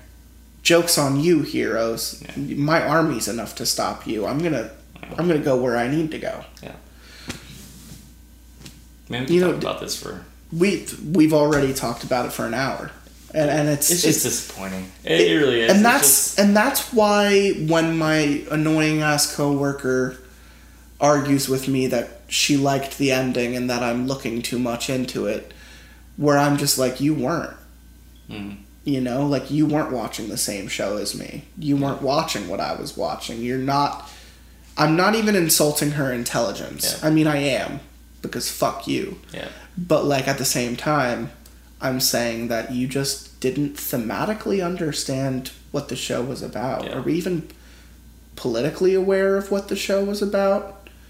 Um, Really, it's, it's like watching like, and I kind of like it's watching a two-hour movie, and it's like an hour and fifty-five minutes of like some of the best Character dialogue and the best character that you've ever seen, ever and have. then the last five minutes is literally like Alien versus Predator, and it's like just like over the top. It's just so over the top, different than everything else that is that has ever ever come been, before like, it. from before, and that's, that's what's killer about it. It's just that it was so well done up to a certain point, and literally it hits a certain point, and it just stops, and it's what's killer about it. It just it stops taking itself seriously and tries to be something that's not. It changes itself from being. You know, the focus on being the characters and how we feel about these characters and being emotionally tied. We were emotionally tied the reason why the Red Wedding is such a considered such a landmark episode is because we're so It's a emotionally game tied changing fucking to these characters. We've, we're, we're emotionally tied to Robb's baby.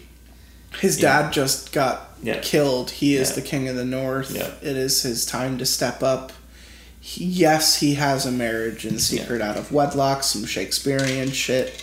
Um, But we feel connected to all this because we're we're shown there. Yeah, very proud of her We're son. shown- the man he's become. we're shown their entire relationship from the beginning. Right. It's not a kind of series where like, oh, well, he's married now, son. Oh, he's like, oh, I like Right. you. We're getting married. We're shown his His growth. Yeah, the growth of his character, his love for, and then we just watch it get destroyed. And that's They- what that's what made the show so good at what it did is because it just showed the show. I know it was uh, kind of like shock and all, but at the end of it, it literally just became how much shit can we blow up? How much fire can we have?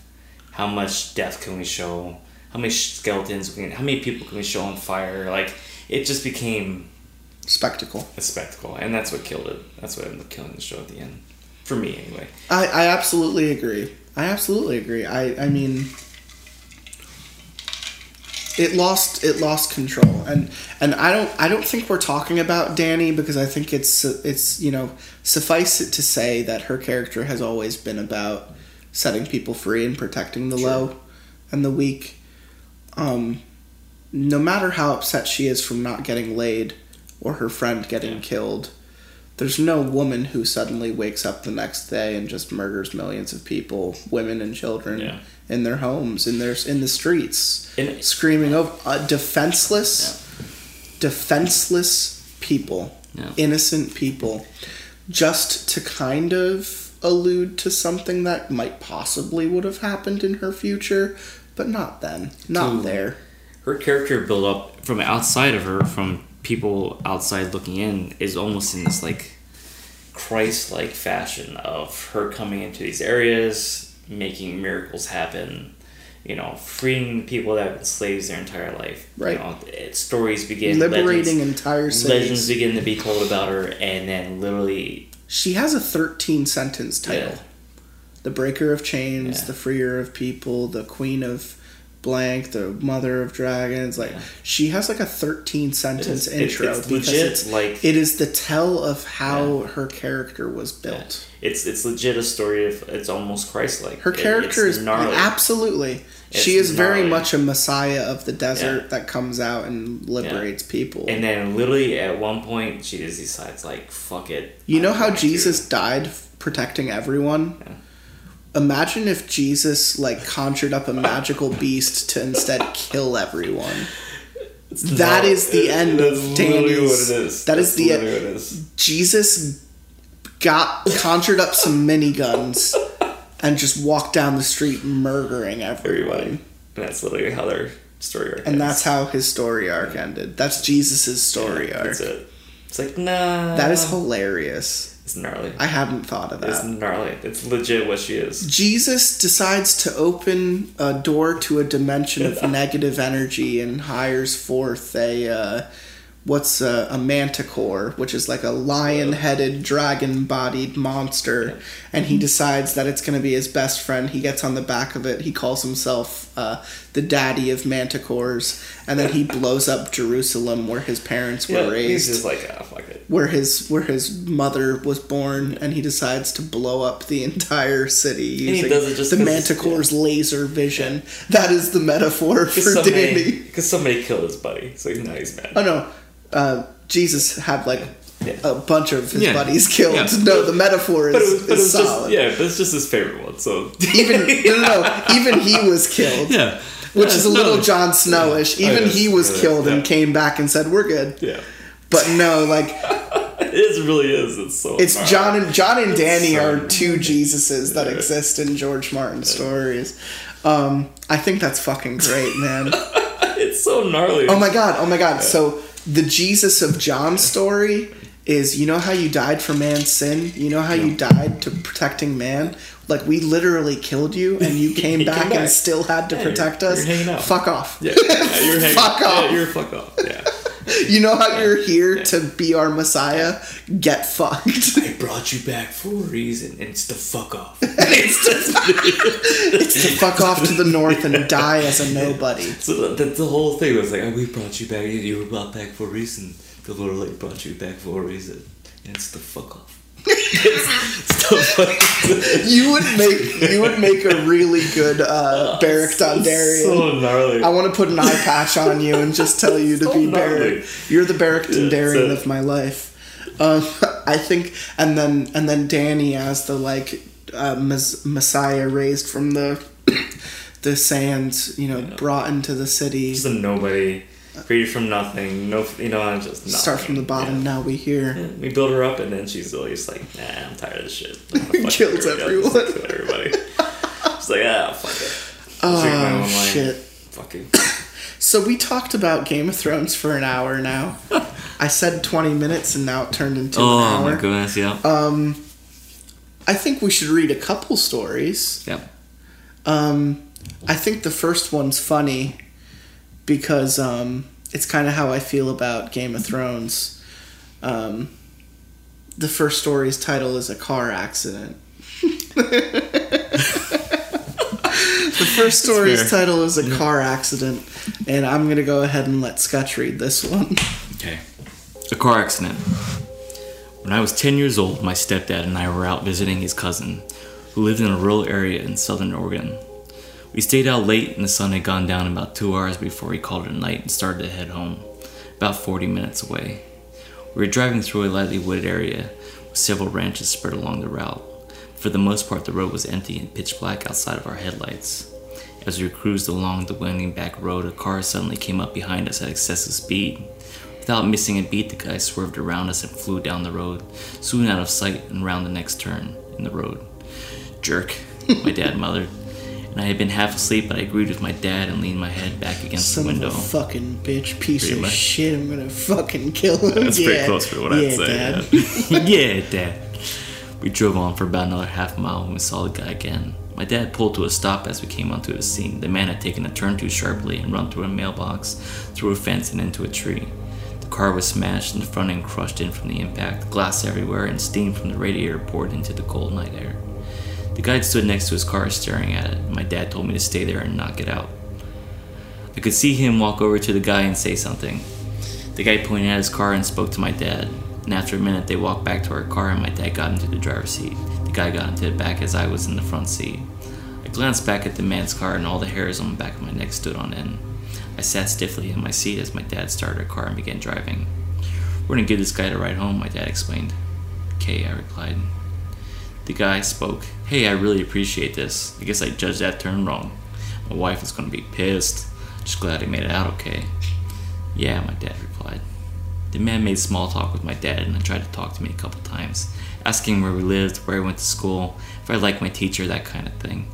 I only answered him with one word answers, refusing to look over my shoulder in the rearview mirror at him. After a few miles, he said, This is it! And we pulled over.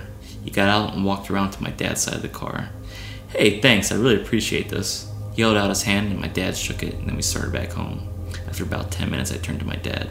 Dad, that guy. I know, he said. But dad, I saw him to his car. He was still in there. He looked at me with a very serious look that I'd never seen before or since. I know. And we've never spoken about it since, and I've never told anyone else. But I'm gonna tell the internet right now. totally internet. hey, Dad, remember that one time? Well, maybe there was two people in the car, dumbass. like, like, come on. Could have been. He's like, I know. It's like- I know. I don't know. I still think Game of Thrones is the biggest car accident I've ever I've ever heard of. Um, that that wasn't bad. I, I mean, like it's a nice story. it's a nice little teaser. I mean, we all have those moments where we're driving around at night and literally the darkness is like your biggest fucking enemy. It's like um fuck like two two or three kids died when I was in high school from car My accidents. close personal friends died from car accidents. This it's fucking nuts. It's gnarly. It's It's- gnarly that uh, car, car accidents are just weird. So I've always I had uh, I always kind of looked at car accident as something that happens more often to people when they're young. So when it happens to people as they get older, it actually becomes a more traumatic experience as people get older. Because as people get older, you almost start to feel this kind of weird uh, invulnerability to everything that. Oh, as a as a young person, No, as an adult, I actually think it happens as an adult. I would you- say as a child, people think they're untouchable. People I actually people don't assume bad things are going to happen to them. I think from weird point like because we've seen so many people die as we get older, as we've seen the So you think the mortality of actually people, I think people begin to feel more invulnerable, especially Okay. when it comes to outside. I would say from watching people, I felt more vulnerable. for outside port, like for me, for like for, for Sure. outside things besides health, I'm talking about like, uh, of course, like as you get older, you're gonna feel like, well, man, I could have like a heart attack, and I gotta take care of myself now. But I feel like people feel like they've survived the times of their lives where they were more out of control. Sure, So they're least expecting. the worst is behind me. Yeah. So when you're 19, 20 years old, you're like, man, I could get like car accident and die right now. But as you're like 40 something years old, you don't really think like, man, I could get in a car accident and die right now. You're thinking more like, man, I could take care of my health or some shit like that. Sure. You don't really think of like the outside forces of things that can potentially harm you as being. My life has been opposite. Has really? My life has been op. I was very sheltered. I never had to worry about anything. My parents were very good providers. Yeah. You know, as a kid, I was very free living, slinging things off the cuff, not Sure. caring what people thought about Yeah. me or the things I said. I was honestly a, a bully to a lot of people. I was a dick to a lot more. I was quite an asshole. Yeah. And then a lot of bad shit happened to me Yeah. And it made me realize that life is a lot more precious than I thought it was. And uh, then I started living a lot more seriously, and I've been afraid of a lot of things ever since. so I kind of learned humility at one certain moment in my life, and then I realized how fucking fragile that is. And I've only become more anxious and kind of And I agree with that. focused on it. But- and and losing friends along the way kind of says like, oh fuck, we're all just flies on the wall, and, and we're dropping one by one. But I think that what I mean by it is Oh, I think, get what you I think like our what we're actually thinking of what's going to be the, be the cause of our death.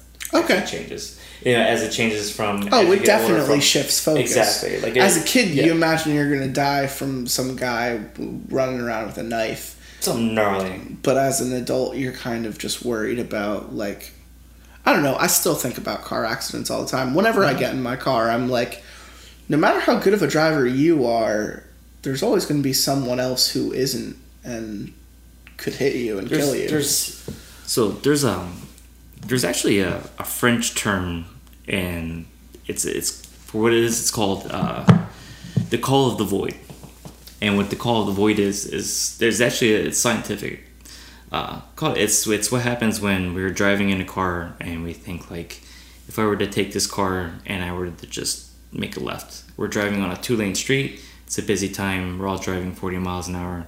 What would actually happen if I were to take this car and just make a left turn into oncoming traffic?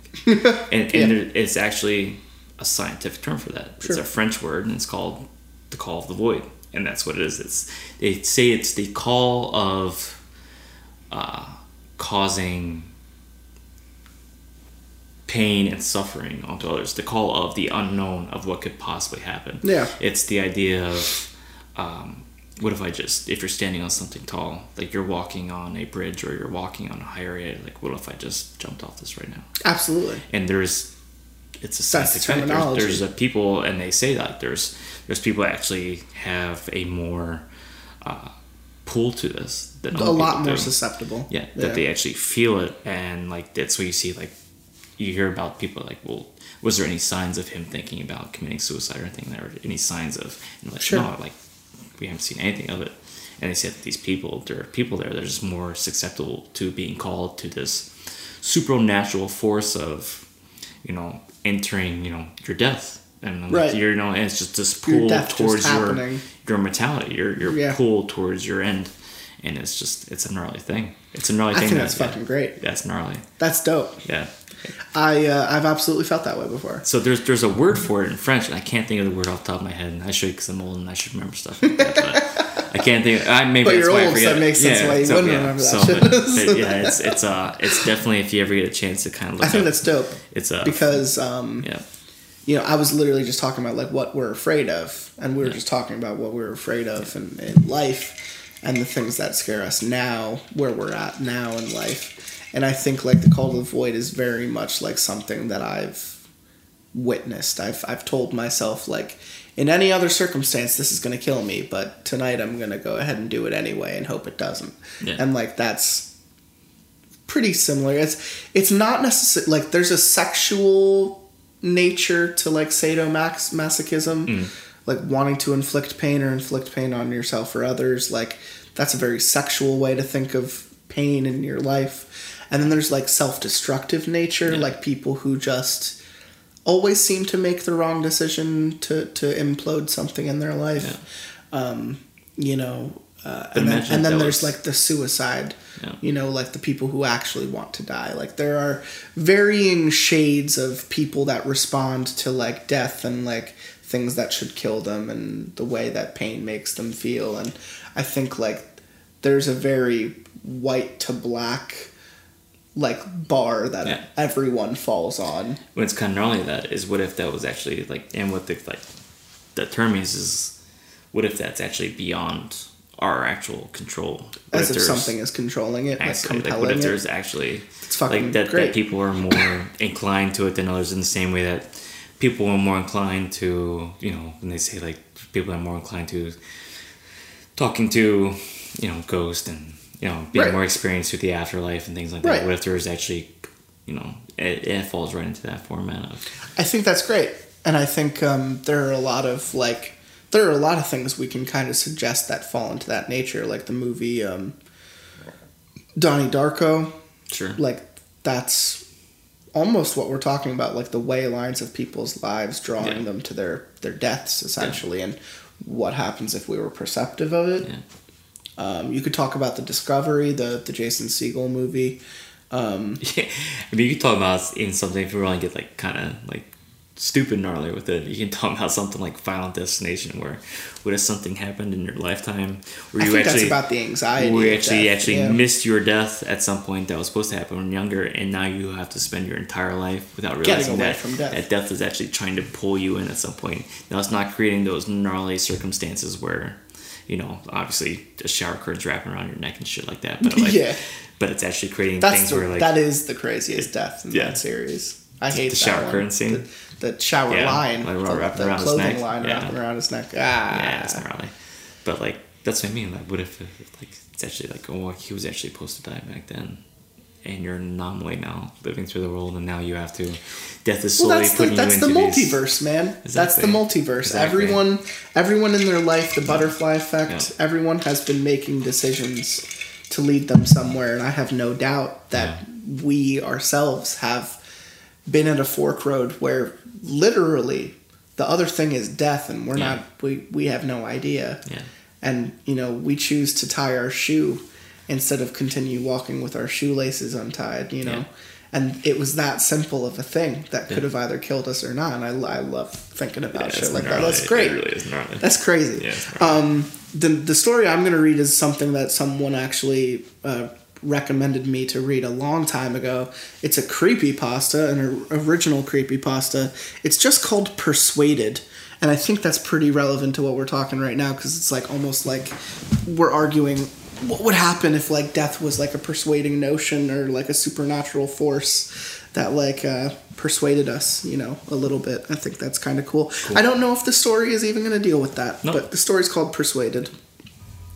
It's been two weeks since this whole thing started. It all started with a tanker accident. It was all over the news. Everyone thought it was just another oil spill. There were plenty of volunteers, plenty of people wanting to help the poor defenseless animals, plenty of victims. Within hours of the tanker accident, it started happening. The animals gone crazy. They were scratching and biting the cleanup volunteers. They said it was an adverse effect to whatever was in that tanker.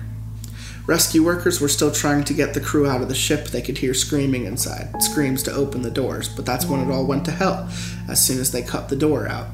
There were six minutes of it on broadcast before it went silent. Six minutes of screaming and agony. The ship crew attacked the rescue workers like rabid baboons, breaking bones and tearing flesh. The people on the shore weren't faring any better. Those that had been attacked by the animals were attacking everyone else. It was worse than a new war zone report. It was sheer brutality, and yet the broadcast still went on for six minutes. Six minutes and then blank faces. Nobody could explain what was happening. They tried to continue with regular news, the economy, the weather, a cute human interest story, but they couldn't make us unsee what we saw. I tried to continue with my regular existence, but every time I switched on the news or walked by a newsstand, it was there. The big mystery. They had some explanations, some kind of infection, brain parasites, but it didn't matter. It wasn't an infection we were afraid of, it was them.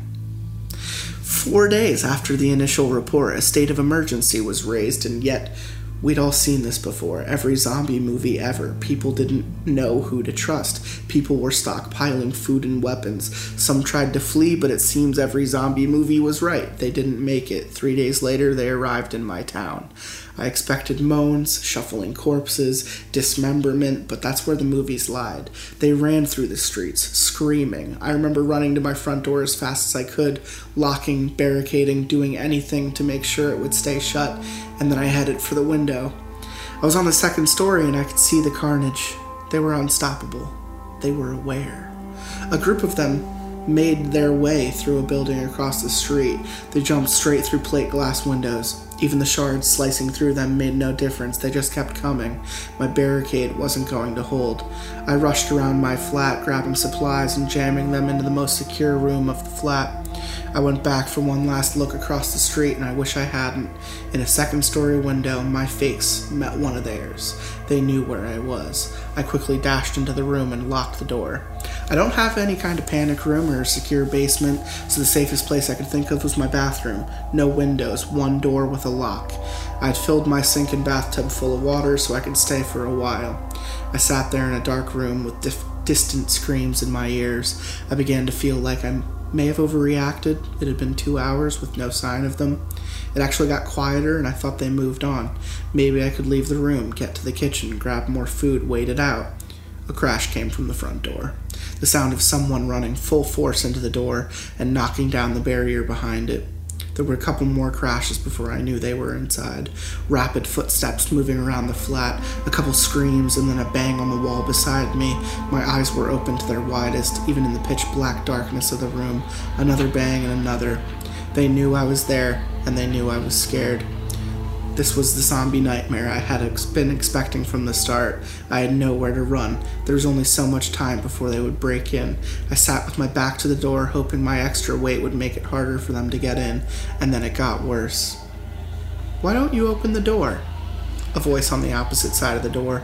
No screams or moans, just a quiet, whispery voice, and then more of them. We've come for you. You'll be happier if you open the door. It's not so bad. The whispery voices became a cacophony of noise trying to persuade me, to break me, to fool me. I had heard that the moaning of the zombies would drive people insane, but this was worse. A siren call. I sat in the darkness mm-hmm. and hoped and prayed that they'd get bored, but they don't get bored and they don't leave. I managed to use the mirror to peek under the door, only to be greeted by horrible, unblinking eyes, blood smeared faces, screams, and more horrible whispers. That was two days ago. I don't know what to do anymore. maybe it won't be so bad. Persuaded. I like the idea of uh, a smart zombie. It's kind of different.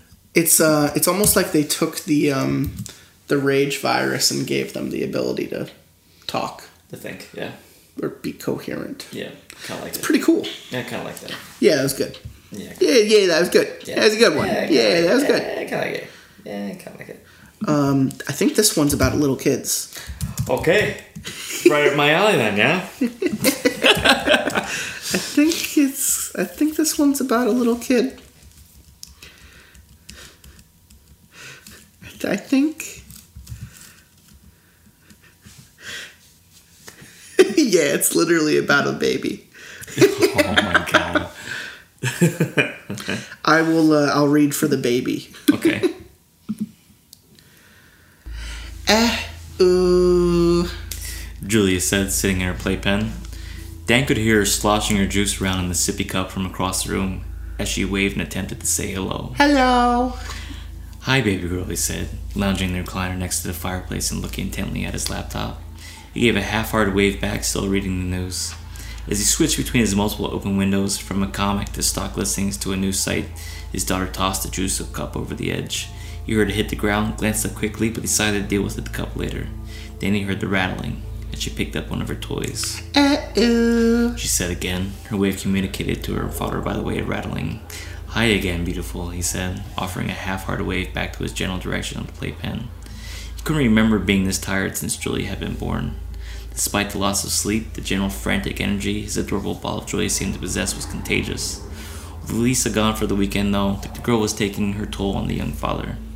He spent that morning trying to teach her to play catch, her still developing arms reacting on a significant time delay from reality. Then they gone to the park for a picnic, and after an hour and a half of preparation, only have a rush back home when it started raining. Some ridiculous series of videos featuring badly computer, uh, computer animated insects dancing to Mozart had dominated her afternoon, and by extension his. Anytime he wasn't shaking his booty to Wolfgang's fat beats, Julie would start crying. She'd gone down for an hour long nap around 4 p.m. That seemed to supply her with more energy, enough energy to try talking for the next four hours. now at 9 p.m., Julia was up later than some teenagers. If Lisa were home, Dan knew the girl would already be sleeping soundly in her crib. But Dan took the electric razor approach to bedtime. Once in a while, let the batteries run out completely. The only catch was his batteries were running out too. He hoped hers went first. He closed his eyes for a moment and thought about calling Lisa, the home's main breadwinner. She had her district meetings a couple times a year, but he knew that the events tended to be half vacation. He didn't want to bother her. He jerked his head back up. No, he was not going to pass out before his toddler. Maybe Julia could recharge his batteries a bit, though. Slamming his legs down to shut the recliner and jumping to his feet, he turned on his play voice. Hey there, girl, wanna try? Uh-oh. She cried, standing against the side of her playpen, gleefully waving her rattling, psychedelic colored bu- stuffed butterfly. He shut up and stared at her, his dumb, happy dad look frozen on his face. She wasn't looking at him, and she wasn't waving at him.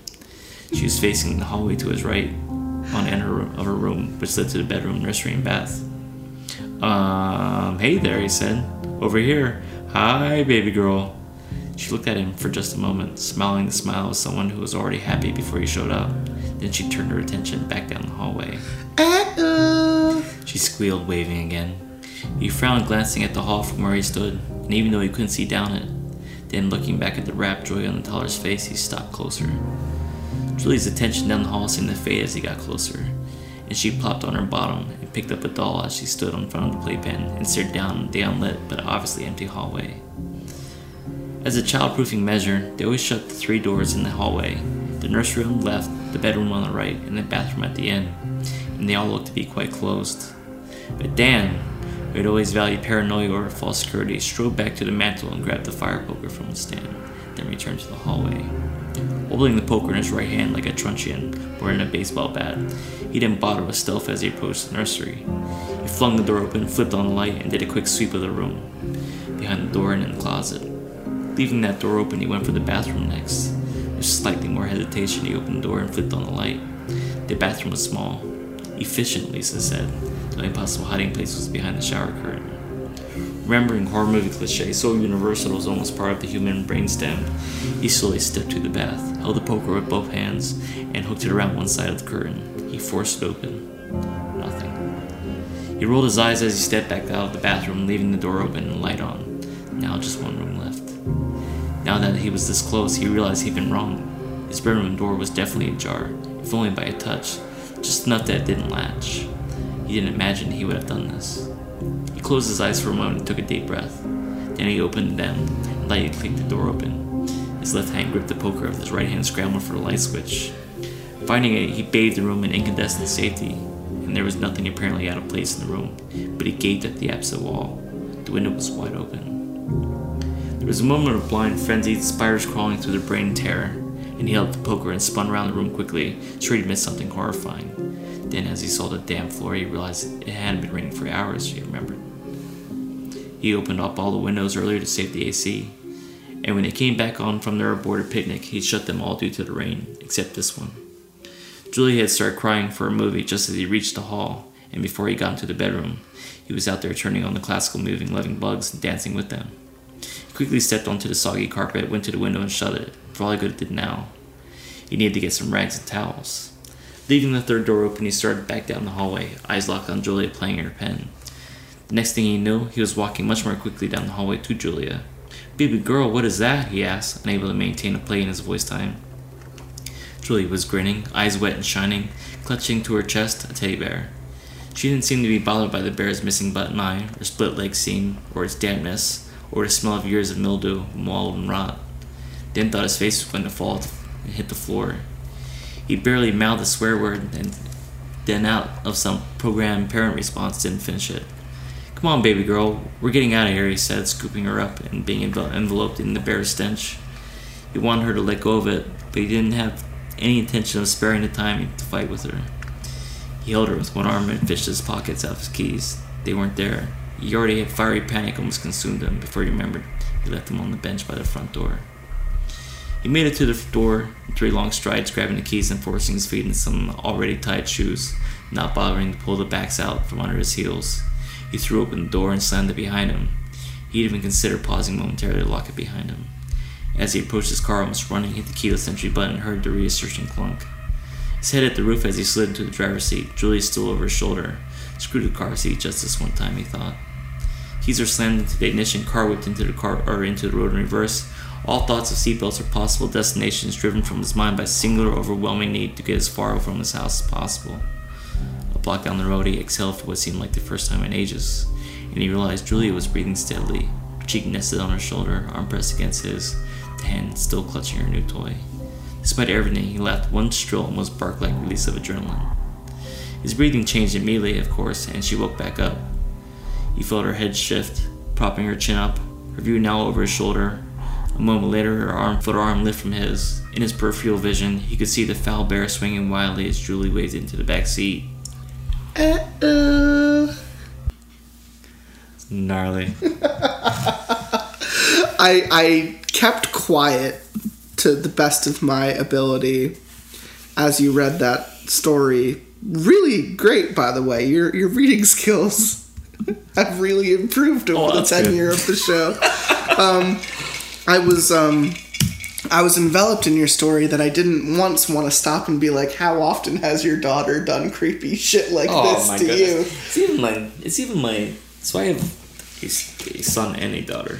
Um, my son is autistic, and I feel like when it comes to things like this, as far as uh, spectral or non-spectral, I feel like even my son is much more on a different level than my daughter is. I feel like my daughter is more on the uh, absolute nutball terror side of things.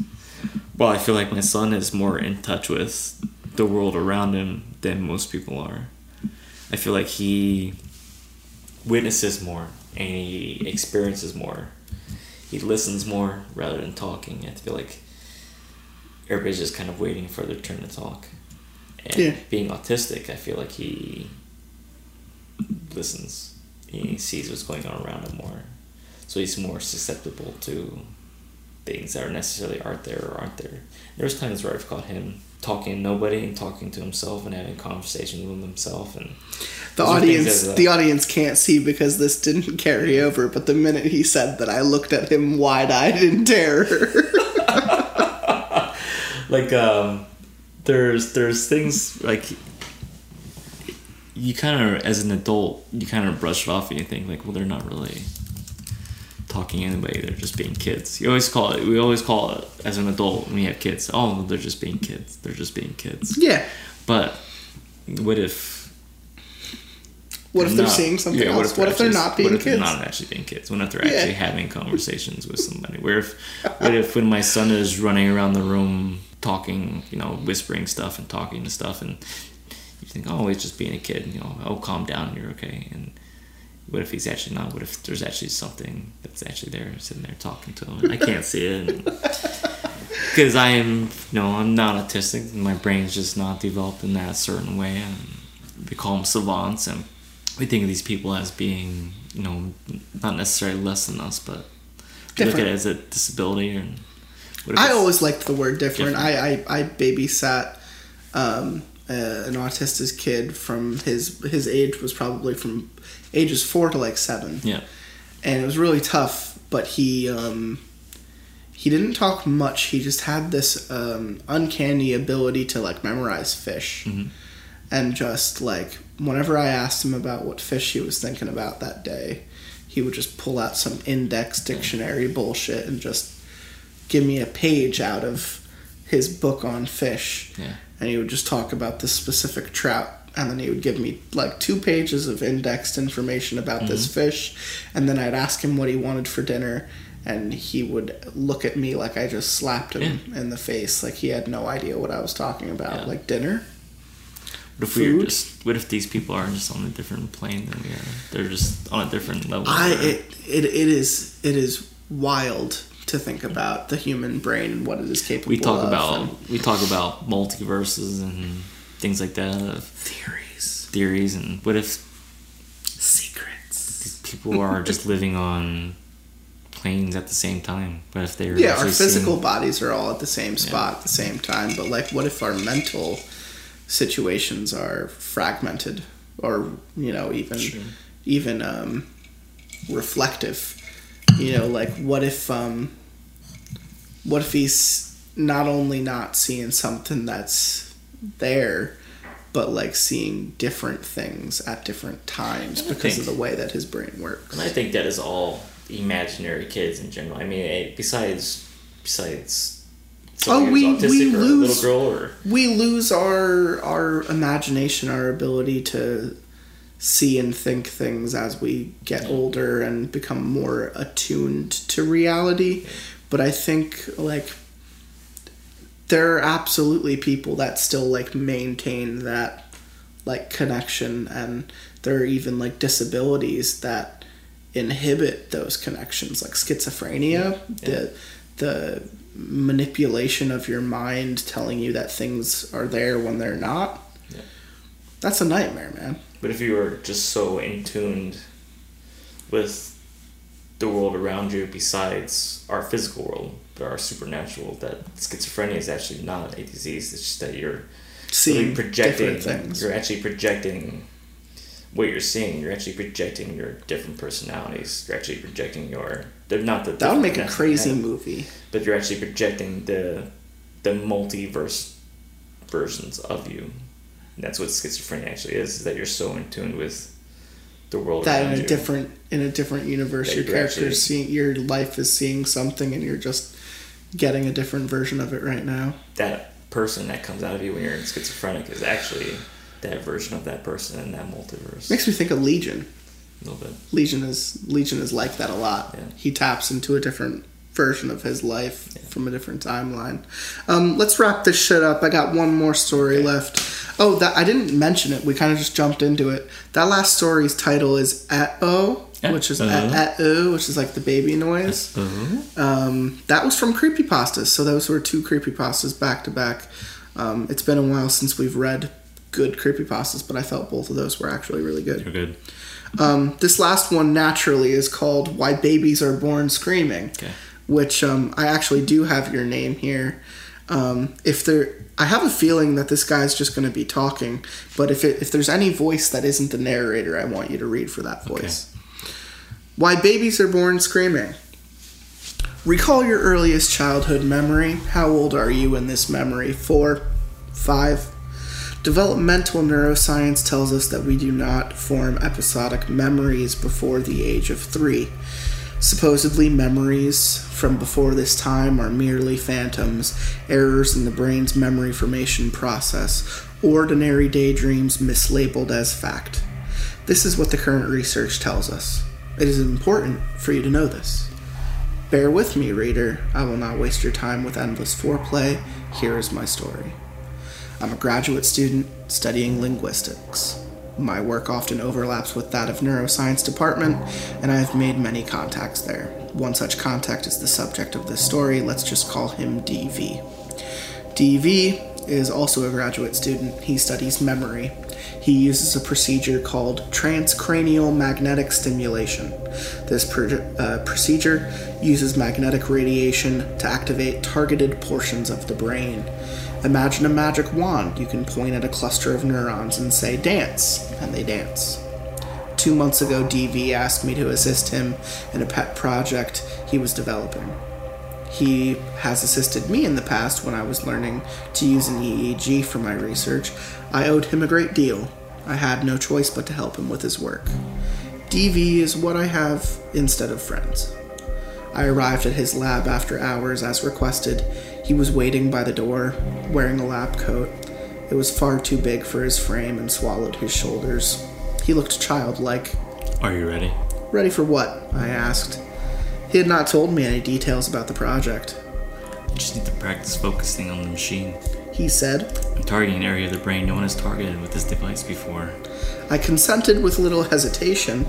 He had happily served as my model subject when I was learning the EEG. Academia is built upon exchanging of favors. Besides, his machine doesn't even break the skin. I made myself comfortable in his ex- in his examination chair.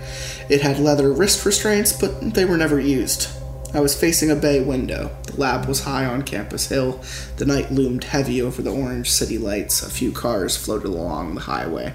Just try to relax. His breath was minty, with undercurrents of gin. He turned on the magic wand and felt the familiar buzz of electricity on my scalp. The vibrations converged on points just behind my ears on both sides of my head. The points began to burn. My hair stood on end. How do you feel? He was whispering, but his voice was thick with anticipation. I think he already knew the answer to this question.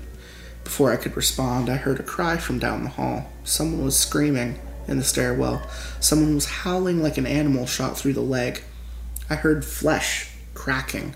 I heard tendons popping. I heard a voice choking on words. Someone was vomiting up my name in the stairwell.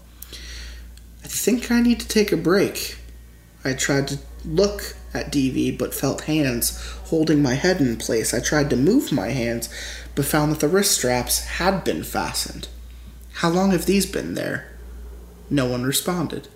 The moaning down the hall grew closer. Someone was pounding on the doors. They were locked, but the door to the lab wasn't. Please turn it off, I said. The current from the machine felt like lightning coursing behind my eyes. The window grew larger. The cars on the road skidded out of control. I watched headlights plunge into the river. I watched headlights careen into each other. The city lights blinked out one by one. The darkness of the landscape was so thick I could wade into it. So I did. I was out there, in the void. There was more distance before me than the earth's horizon provides. I was alone for a precious instant. then the darkness was broken by a man. He was the man from the hall. He was a man without skin, muscles and sinew all twitching, veins and arteries all splurting. I could see his heart shrivel in his chest when he looked at me. He was all slaughterhouse, no humanity. He was so close I could smell the rotten meat on his silver bones. Do you remember me? His teeth were gripped out like a racehorse. His frame was blurry as if dislodged in time. His mouth looked like a slow exposure photo of a burning carcass. Yes, I said, because I did. When I was young, too young to form memories, I had a dream. In this dream, a man walked behind me and told me things about the universe I didn't want to know. He was a man without skin. He was a man standing before me in the void. He followed me through movie theaters, through city parks, through howling tunnels and unkempt forests and childhood homes, only to find me huddled in the corner of my bedroom closet. He spoke a few words. I don't have words for the things he said. I woke up soon after, drenched in freezing sweat, lips burnt with vomit, eyes sore from rolling in their sockets. My mind tried to reject the memory. I have searched every language for the words I have heard that night, but no tongue of man has ever spoken the things I heard. There in the void, there in the lab, the man had found me again. The machine fractured my defenses and let him in. For the second time, he spoke those words, and for the second time, my mind refused to keep them. At some point, what seemed like an eternity later, DV removed the device from my head, and as suddenly as waking up from a dream, I came to my senses. How long was I hooked up for? Less than a minute. He had lost his tone of knowing, his voice was quiet and trembled as he spoke. Untie me, I said. I then realized my wrists were not bound, DV was frozen in the corner. I stood up and gathered my belongings. My ears were ringing, each in a different pitch. They were dissonant. There were the last notes of a song I hadn't heard in 20 years. I'm not coming back. Please don't contact me.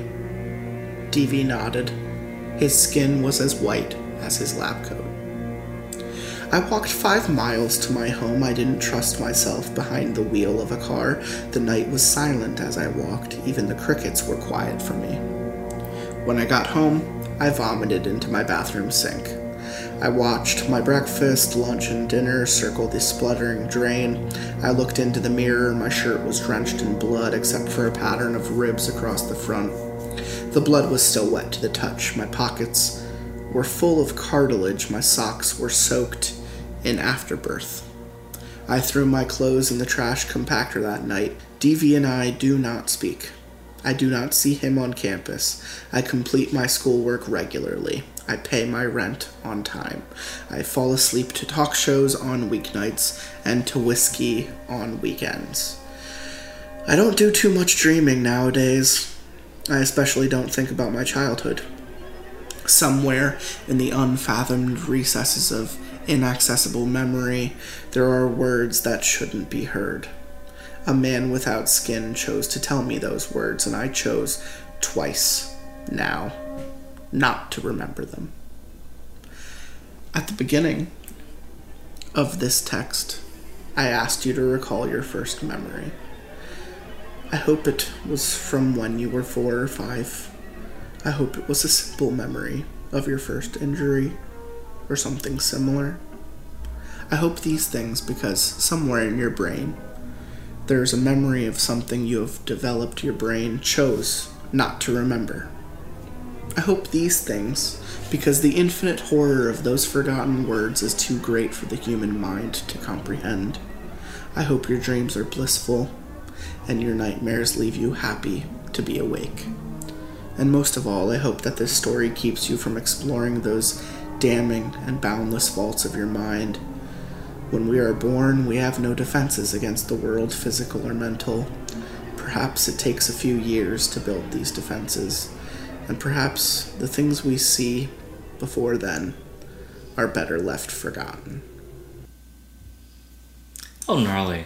oh, gnarly. I wish I read that entire story as the uh, the guy who introduces Twilight Zone, Rod Serling. it's just like I imagine those last Oh, few. yeah. I want to reread those like last two sentences. Perhaps it takes a few years to build these defenses. Perhaps the things we see before then are better left forgotten in the Twilight Zone. Yep. Yeah, it's pretty fucking great. I thought that was good. It's wild that we were just kind of talking about. I love when the shit we talk about magically comes up in the stories we read. Why babies are born screaming. Reddit no sleep.